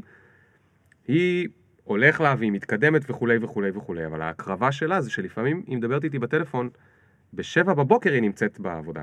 בשבע בבוקר, החמודים המתכנתים, כאילו לא, בלי להעליב, אבל את יודעת, ברבע לעשר צועדים אה, לשתות את ה... עם הקורי שינה. עם הקורי שינה, לשתות את הקפה שלהם, לאו דווקא בחברה שלה, אבל כאילו בעולם מקביל. אה, ואז הם אולי באמת נשארים עד 7, 8, 9, וזה גם make sense, אבל היא באה בשבע כדי שהיא תוכל לצאת, לפעמים ב-4, 5 אם היא יכולה, כדי להיות עם הילדים.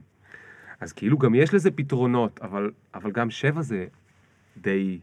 זאת אומרת, היא יכולה לעשות את זה אם בעלה, נגיד, לוקח את הילדים לבית ספר. אז יש פה כמה דברים, יש דברים שקשורים באמת להייטק, ולזה נגיד התייחסת לנושא של החברות הגלובליות, והשיחות מול סיליקון וואלי, שזה הפרשות בלתי אפשרי, או הודו, או לא משנה מה שזה, ויש דברים שהם כלליים.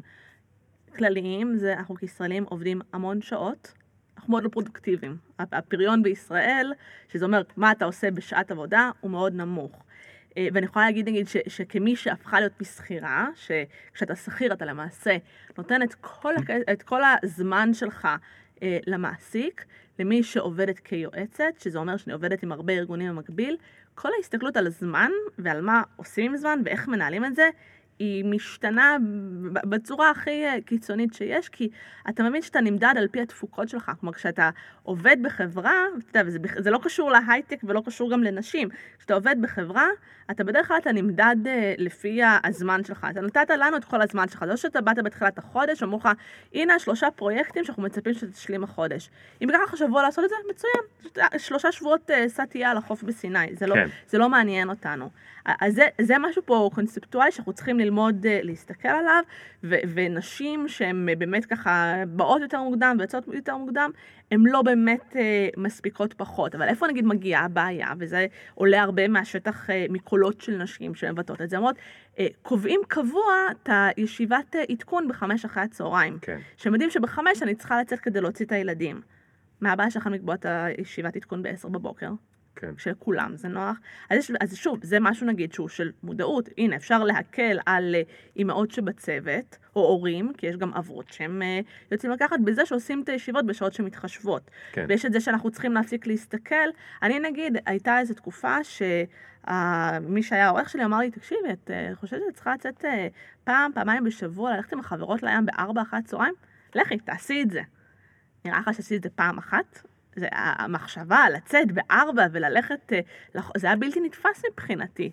אבל זה שלי, וזה שלנו, ואנחנו מסתכלים על מתי אנשים יוצאים ומה הם עושים עם הזמן שלהם. אז, אז יש פה דברים ש, שהם אה, קונספטואליים, אבל יש דברים שהם באמת, אפשר להציע להם פתרונות או לחשוב על פתרונות. למשל, אה, חברת הייטק ישראלית, שבאמת יש להם הרבה צוותים שהם כאלה מפוזרים, הם החליטו, כל השיחות הפנימיות שהם של צוותים שהם נמצאים בכל מיני לוקיישנים, עושים אותם יומיים בשבוע. לא, תגיד, יום שני ויום רביעי זה יום שעושים את השיחות. אז יום שאנשים יוצאים הביתה סליחה, במודל שלהם, ביום הזה, באמת אנשים יודעים שהם ביום שני ורביעי נשארים מאוחר, כי זה השיחות ויודעים לארגן את החיים שלהם סביב זה. אבל שאר השבוע הם יכולים לצאת מוקדם ולעשות את מה שהם צריכים. אז זה פתרון שלא עלה כסף, וזה פתרון אבל שהוא כן מאוד יכול להקל על הורים. כן, כן. אז שוב, צריך להיות פה לפעמים יצירתי, לפעמים הרבה ללמוד best practices ממקומות אחרים, אבל יש דברים ש, שבדברים קטנים אפשר לייצר שם כן. השפעה ושינוי. הרובוט שבי מאוד... אה, אה, הוא השתכנע? השתכנע, כן. אה, הוא גם עשה את עצמו כאילו אין לו גם מחשבות כאלה, אבל הייתי צריך להוציא את זה ממי שמבין יותר ממני. תשמעי, אני בבעיה, כי אנחנו מדברים כבר שעה וחצי, ואני מרגיש שעוד לא הגענו לקצה הקרחון. אז אני מתישהו אאלץ להזמין אותך שוב. אני רק רוצה שתתני לי... מה? זה יום ההבטחה. זה גם וגם, תלוי איך את אה, רואה את זה, זה... איך אמרת, זה שלך. אמ, אה, אני רק רוצה שתקדישי לי ממש כמה דקות לספר לי על ענייני הפייק ניוז. מה, מה צופה לנו ה... מה, מה, מה, מה קורה בפייק ניוז? כאילו, יש עוד סיכוי שנסמוך על התקשורת? שתקשורת זה מילה כללית שאני כולל בה גם תקשורת שאני כותב בפייסבוק, והיום זה נחשב תקשורת? אז אני קוראת עכשיו ספר אה, של שלום עליכם, מסיפור אה, שהוא פרסם ב-1902 או 1903, ואז הוא מספר שם על איזה עיתון שמספר אה, איזה סיפור מופרך כזה על מישהי עם נחש, נצמד אליה ולא, ולא שחרר, ואז בשורה התחתונה של זה הוא אומר, ומה עם השקרים, ומתי אנחנו יכולים להאמין למה שאנחנו קוראים בתקשורת. אני חושבת שהיחסי אה, אמון, אה, חוסר אמון שלנו מול התקשורת זה משהו שהוא באמת קיים שנים. אנחנו מדברים היום על כל מה שקשור נגיד לדיפ פייק ולסרטונים מזויפים שאנחנו רואים ו- ולא יודעים למה להאמין ולמה לא להאמין. אבל אם אתה זוכר את הצילום המפורסם של הרצל, שהוא לוחץ את היד של הקיסר הגרמני, זה גם לא קרה מעולם. כן. הם, התמונה שם התפקששה והם עשו מה שבזמנו היה נקרא מונטאז' והיום קוראים לזה פוטושופ, אבל זה דברים שהם תמיד קרו, אבל באמת מה, מה שמאפיין את התקופה שלנו מהבחינה הזאת זה הסקייל שזה קורה. זאת אומרת, אני רואה את השינוי גם בצד של היצירה של התוכן. פעם, כדי לפרסם מידע שמגיע לציבור הרחב, היית צריך גישה לאמצעי תקשורת, לעיתון, לרדיו, אז זה, זה היה שם איזושהי מסננת. Uh, היום כל אחד יכול לייצר תוכן די בקלות, אתה מצלם במצלמה שלך, מעלה, וגם בצד של ההפצה של זה, פתאום אה, זה נהיה הרבה יותר פתוח. כל אחד הוא נהיה publisher, בשנייה אתה מפרסם פוסט ויכול להגיע למיליוני אנשים בכל אה, רחבי העולם. כן. אז היה לך האצה בשני הכיוונים, גם ביצירה של התוכן וגם הפצה. בהפצה של התוכן.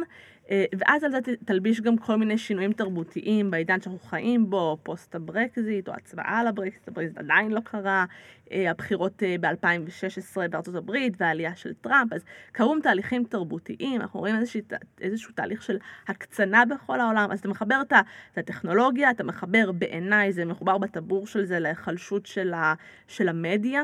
זה שגופי המדיה הם אה, עניים ואין להם מודל עסקי, mm-hmm. ו- ופייסבוק וגוגל וכל האינטרנט אכלו להם את המודל העסקי, אתה מחבר את הכל ביחד ואתה מגיע למצב שבאמת קשה לך מאוד לסמוך עוד יותר מבעבר אה, על דברים שאתה אה, קורא, רואה, נחשף אליהם. כן. אז מה... אז מה לעשות? כאילו... אז אני חושבת שאנחנו נמצאים היום בנקודה, אז אני כבר, מתחילת השנה אני חלק מתוכנית uh, במכון למחקרי ביטחון לאומי שחוקרת את הבעיה הזאת, ומה שאני מביאה לשולחן זה רקע במודיעין, מהשירות הצבאי, ההיכרות עם עולם התקשורת וההיכרות עם עולם הטכנולוגיה, והכיוון הראשון שהסתכלנו, שאני הסתכלתי עליו במחקר שלי זה להבין איך הטכנולוגיה יכולה לפתור את זה, לעזור לנו לזהות מה שקר ומה לא שקר. המסקנה של המחקר עד כה, אני ככה אקצר את זה מאוד, היא שהטכנולוגיה אמנם האיצה את הבעיה, אני חושבת שהיא יצרה אותה, אבל היא האיצה את הבעיה, אבל היא לא הולכת uh, לפתור אותה, ויש פה גם הרבה פסיכולוגיה שצריך להבין, כלומר ברגע שנחשפת לאיזשהו שקר, יהיה לי הרבה יותר קשה לשכנע אותך ש, שאתה כן. לא יודע את זה, שזה לא קרה, זה פתאום זה כבר נמצא בתודעה שלך, יש פה גם עניינים פסיכולוגיים שנכנסים. אני חושב שהבעיה אז... היא ב top of funnel, כי כמות הגורמים שיש להם אינטרס שהאמת תהיה אמת, היא קטנה פי מיליון מכמות הגורמים שיש להם אינטרס שה... שהשקר ייראה כמו אמת. ויש פה המון דיון פילוסופי של מה זה אמת ומה זה לא אמת, אז כן. יש פה באמת, התמונה היא מורכבת, אז אנחנו בשנה האחרונה התעסקנו בלחקור את הבעיה ולהבין אותה. כשאנחנו מסתכלים על הפתרונות, זה הרבה יותר מורכב, הייתי ב- בספטמבר בכנס בוושינגטון סביב הנושא הזה וישבתי בפאנל יחד עם אה, חוקר, אה, מישהו מהממשלה בצרפת שהוא מתעסק בזה ויחד עם מישהי מארגון אה, אזרחי בארצות הברית שגם מתעסקים בזה. אתה מבין שכולם קצת נמצאים באותה נקודה, שמתחילים להבין את הבעיה יותר טוב, אבל עוד לא מוצאים פתרונות. ברור כן. שנגיד לנושא של חינוך, של חינוך הציבור יהיה משקל משמעותי, שאתה תדע יותר טוב לקרוא בקריאה ביקורתית את המידע שאתה נחשף אליו. Mm. אה, אז קצת חינוך וקצת מתודולוגיות ו- ולהבין את האזורים האלה. וואי, זה נשמע לי מה זה הפתרון הכי לא ישים. סליחה שאני מבאס. כאילו הפתרונות שנוגעים ל... אני לוקח את זה ממקום אחר לגמרי שאני שאני מכיר קצת יותר טוב, שזה, את יודעת, נגיד פיתוח קריירה של עצמך. אז בכל הדברים האלה יש כל מיני סוגים של פתרונות, ואפשר לשים אותם על uh, פירמידה של uh, עד כמה יש להם סיכוי לקרות. אז יש, תגיד, את הפתרון של בכלל להעלות משהו למודעות. יש לו סיכוי לקרות, כי קל להעלות משהו למודעות, ואם אתה מביא את זה גם עם כמה פתרונות קסם של נגיד מה שאמרת קודם, עם תקבעו את הישיבות בארבע ולא בעשר ולא בחמש, כי אפשר ליישם את זה. פתרונות שנוגעים לחינוך הציבור, למשהו שדורש מהציבור תשומת לב, מבלי שיש פה איזה משהו שקשור לכלכלה התנהגותית שיהיה להם בכלל אינטרס לשים לב, אני תמיד רואה שהדברים האלה כאילו זה מין, מהצד שלי, של זה שבא הרבה פעמים אג'נדות, כאילו זה גם היה בתקופה שעשיתי את ה-Digitize Me, של ההתמכרות לסמארטפון, אז יכולתי לדבר עד מחר ולתת לאנשים טריקים וזה וזה וזה. זה עובד הרבה יותר טוב כשאפל הוציאו את הגרסה שכאילו אומרת להם, היי, הייתם היום 20 דקות בפייסבוק, אולי די. אני אקח לך רגע עוד לבעיה להחמיר אותה. אנחנו לדעתי, אנחנו עוד לפני ה-73 של ה- כל העולם הזה של הדיפ פייק והשקרים, אנחנו עוד לא היינו עדים לאיזשהו אירוע מטלטל. שבאמת השפיע על התודעה והיינו לא מוכנים אליו. 73 ברמה, אני מגיעה מחטיבת כן, המחקר, זה כן. הגוף שהיה צריך לתת את ההתראה על, המלחמה ולא כן. נתן אותה בזמן, ועד היום זה ככה, זה ב-DNA. כן. למרות שאולי אולי תשאלי ליברלים בניו יורק, אז הם יגידו לך שמה שקרה עם טראמפ זה בדיוק זה עבורם. אבל זה לא, אז, אני אתן. לך תרחיש, אה, אבל זה, זה לא בדיוק, זה לא הפייק, זה לא שפתאום הגיע לרשתות איזשהו סרטון וידאו, שטראמפ אומר איזה משהו מאוד דרמטי, וזה השפיע על הציבור, ולא קלטו בזמן שזה שקר. שזה אבל, לא אבל בוא זה- ניקח תרחיש, אם היום נגיד, אתה זוכר את הקלטות אה, שיצאו אה, של טראמפ סביב הבחירות של 2016, הקלטות אודיו, שהוא מדבר שם על pussy, ו- ו- וכל השיחות האלה. אם היום זה היה יוצא, ככל הנראה, סיכוי, יש סבירות כלשהי, שאומר, מה פתאום, לא אמרתי את זה. זה, זה עשו איזה דיפ פייק, ש, שזה נשמע כמוני ואומר את זה, אבל זה לא אני. ו, ואנחנו לדעתי פסע מ- ממקום שבו אנחנו לא נוכל להאמין לשום דבר. כן. ו- וכבר אתה מתחיל לראות uh, מקרים שזה קורה בהם. אני חושבת ששוב, אנחנו במקום די טוב של להבין או להתחיל להבין את, את uh, עולם הבעיה, אנחנו עוד רחוקים מלמצוא לזה פתרון.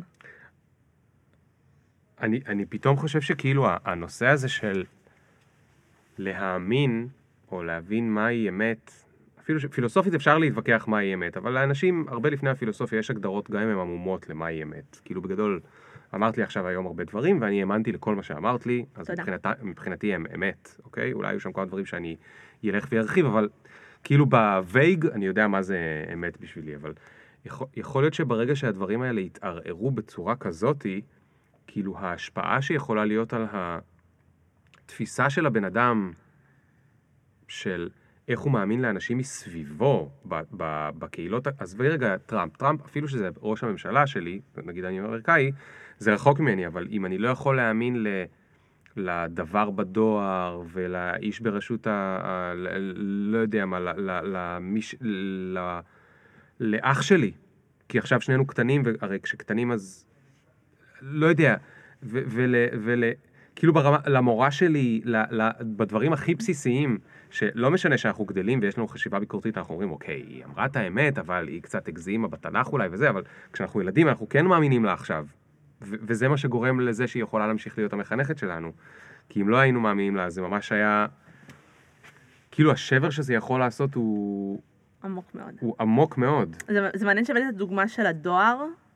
אה, עשינו בספטמבר, עשינו אה, אירוע ראשון בארץ על דיפ פייק. הבנו שבאמת יש כאן תופעה שהיא מעניינת. תסבירי בשתי מילים מה זה דיפ פייק למי שלא מכיר. דיפ פייק אה, זה כשמשתמשים בטכנולוגיה כדי לייצר אה, באופן מלאכותי אה, תוכן, זה יכול להיות תוכן של וידאו, תוכן של אודיו, כן. זה יכול להיות מישהו... ומפיצים אותו בצורה המונית. כן, למשל, זה יכול, מישהו עכשיו יכול לקחת את הקול שלי, להשתמש באיזושהי תוכנה, היא מנתחת נגיד שעה מהדיבור שלי, היא עכשיו יכולה ממש באופן מדויק לעשות את הקול שלי כאילו שאני מדבר עם מילים, כמות ומישהו ההקלטות יכניס- שלך שיש, אפשר לייצר נכון. אה, דיפ פייק ומישהו. עכשיו יכניס טקסט שאומר, שאומר אה, ליאור אומר, אה, כל הבנות הם, סליחה, הפודקאסט זה- נסגר, זהו, זה הפרק האחרון של פופקורן.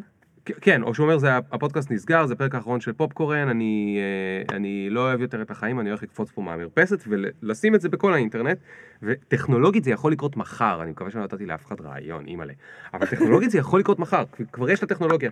וטכנולוגיה לא כל כך רחוקה, זה לשים את הפרצוף שלי, אומר את זה בווידאו, על גוף של מישהו אחר, וזה ממש ייראה ההבעות פנים שלי, והס... והם יכולים לשים אותי וזה, ולהגיד, אה, אה, ועכשיו איך תוכיח שזה לא אתה. בדיוק, אימא'לה, אוקיי, אז הדיפ פייק, אז זה הדיפ פייק, וברמת המילה זה שילוב של אה, אה, אה, עולמות של, של הפייק ועולמות של הלמידה עמוקה, Deep Learning, מעולם ה-AI, ו- ואנחנו הבנו שיש פה גם טרנד שהוא צומח והוא מעניין, ואנחנו רגע לפני שיהיה אירוע מאוד גדול שישפיע עלינו, שככל הנראה אנחנו נראה דברים שאנחנו כבר רואים ניצנים של זה, כבר היו בחודשים האחרונים הקלטות של מרק צוקרברג מזויף, ושל ננסי פלוסי שהיא יושבת ראש בית הנבחרים האמריקאים, כבר מתחילים לראות דברים, הרבה מהם הם עוד צ'יפ פייק, שהם באיכות אה, נמוכה, אבל זה, זה כבר מתחיל אה, להיות שם, כמו שאמרת, אנחנו מאוד קרובים ליום שזה יוכל להיות באיכות מאוד טובה, זה רק שאלה של מתי נגיע לשם, אה, וגם ישראל היא מקום מאוד מעניין לדבר הזה. אנחנו רואים פה באמת חברות מובילות ברמה עולמית, גם ביצירה של זה, אבל בגלל איך שעובד העולם של הלמידת מכונה, מי שיודע לייצר את הוידאו, הוא גם את הדיפ פייק, הוא יודע לייצר את האנטי דיפ פייק. אז יש פה, ישראל היא מוקד אה, מעניין, ועשינו אירוע ראשון אה, בנושא של זה, גם להבין איך זה עובד, למה דווקא עכשיו זה נהיה רלוונטי, מה ההשפעות של זה עלינו כחברה, כדמוקרטיה, על הביטחון אה, הלאומי. ודוקטור יובל דרור, אז הוא באמת ככה דיבר על ההשלכות של החברה, ואחד הדברים שהוא דיבר עליהם, הוא אמר, כשאני הולך לדואר, יש לי אמון שאני אתן את זה לדבר, לפקיד בדואר, הוא ייקח את המעטפה, הוא לא יפתח אותה, הוא יעביר אותה למקום שלו. יש פה מערכת שלמה שהיא בנויה על אמון. אמון, נכון. ואמון זה, זה הדבק ש, שמחבר את החברה. ואיתי ברון, שהוא מנהל את התוכנית שאני חלק ממנה ב-INSS, התוכנית על שם אה, אמנון ליפקין שחק, הוא מדבר ממש על האמת בתור uh, תשתית. שאנחנו צריכים uh, להגן עליה, שמפה מגיעה באמת החשיבות בהתעסקות כן. הזאת. ובאמת פה זו שאלה שהיא כבר נהיית מאוד גדולה ומורכבת. אוקיי, אוקיי, אוקיי. טוב, בוא נהנה מהחיים עד שהם הולכים להתהפך על עצמם, באווירה אופטימית בכלל לא זאת. אה, ענבל, אפשר לשאול אותך שאלה אחרונה משותפת? בטח. את טסה במטוס, והמטוס הולך להתרסק. אה, אני יודע שזה נשמע כאילו זה, אני מספר לך מבצע, מבצע כיפי למיץ, אבל המטוס הולך... רגע, זה דיפ פייק או אמיתי? זה אמיתי, אה, זה פייק, אבל לא דיפ, כי זה אני ממציא. והמטוס הולך להתרסק, ואת נמצאת בתוכו, ויש לך שלוש דקות לחשוב, ואת אומרת, איזה באסה שלא הספקתי. להקים משפחה. להקים משפחה. אוקיי. טוב, אז אני מאחל לך. זה השנה? כאילו, מה, יש, יש עוד זמן. בוא נראה, מי יודע. בוא נראה, מי יודע. טוב, אני מאחל לך שתקימי משפחה, ותצליחי לאזן אותה עם עבודה, והיא לא תהיה דיפ פייק, ו... אה, איזה כיף זה יהיה. תשמעי, היה לי ממש ממש מעניין. ממש ממש ממש מעניין. אני ממש מרגיש שיש עוד הרבה נושאים שלא דיברנו עליהם, גם ברמה האישית עלייך והמסלול שלך, וגם בכל הנושאים שאת אה, נוגעת בהם. את באמת מתעסקת בהמון אה, דברים חשובים. תמשיכי, כי זה חשוב לנו שיהיו אנשים שמתעסקים בזה, אני אומר בשמי ובשם כל המאזינים. אה, ותודה רבה, תודה רבה למי שהקשיב לפרק הזה, גם אם זה לקח לו חמש פעמים, אנחנו בשעה 45, אבל אה, כל פעם אנחנו שוברים את השיאים, וזה ממשיך עד כמה שזה מעניין, ואתם תשרדו. אני חושב שזה היה פרק 142, נראה לי, 43. אז עד הפעם הבאה, ביי ביי.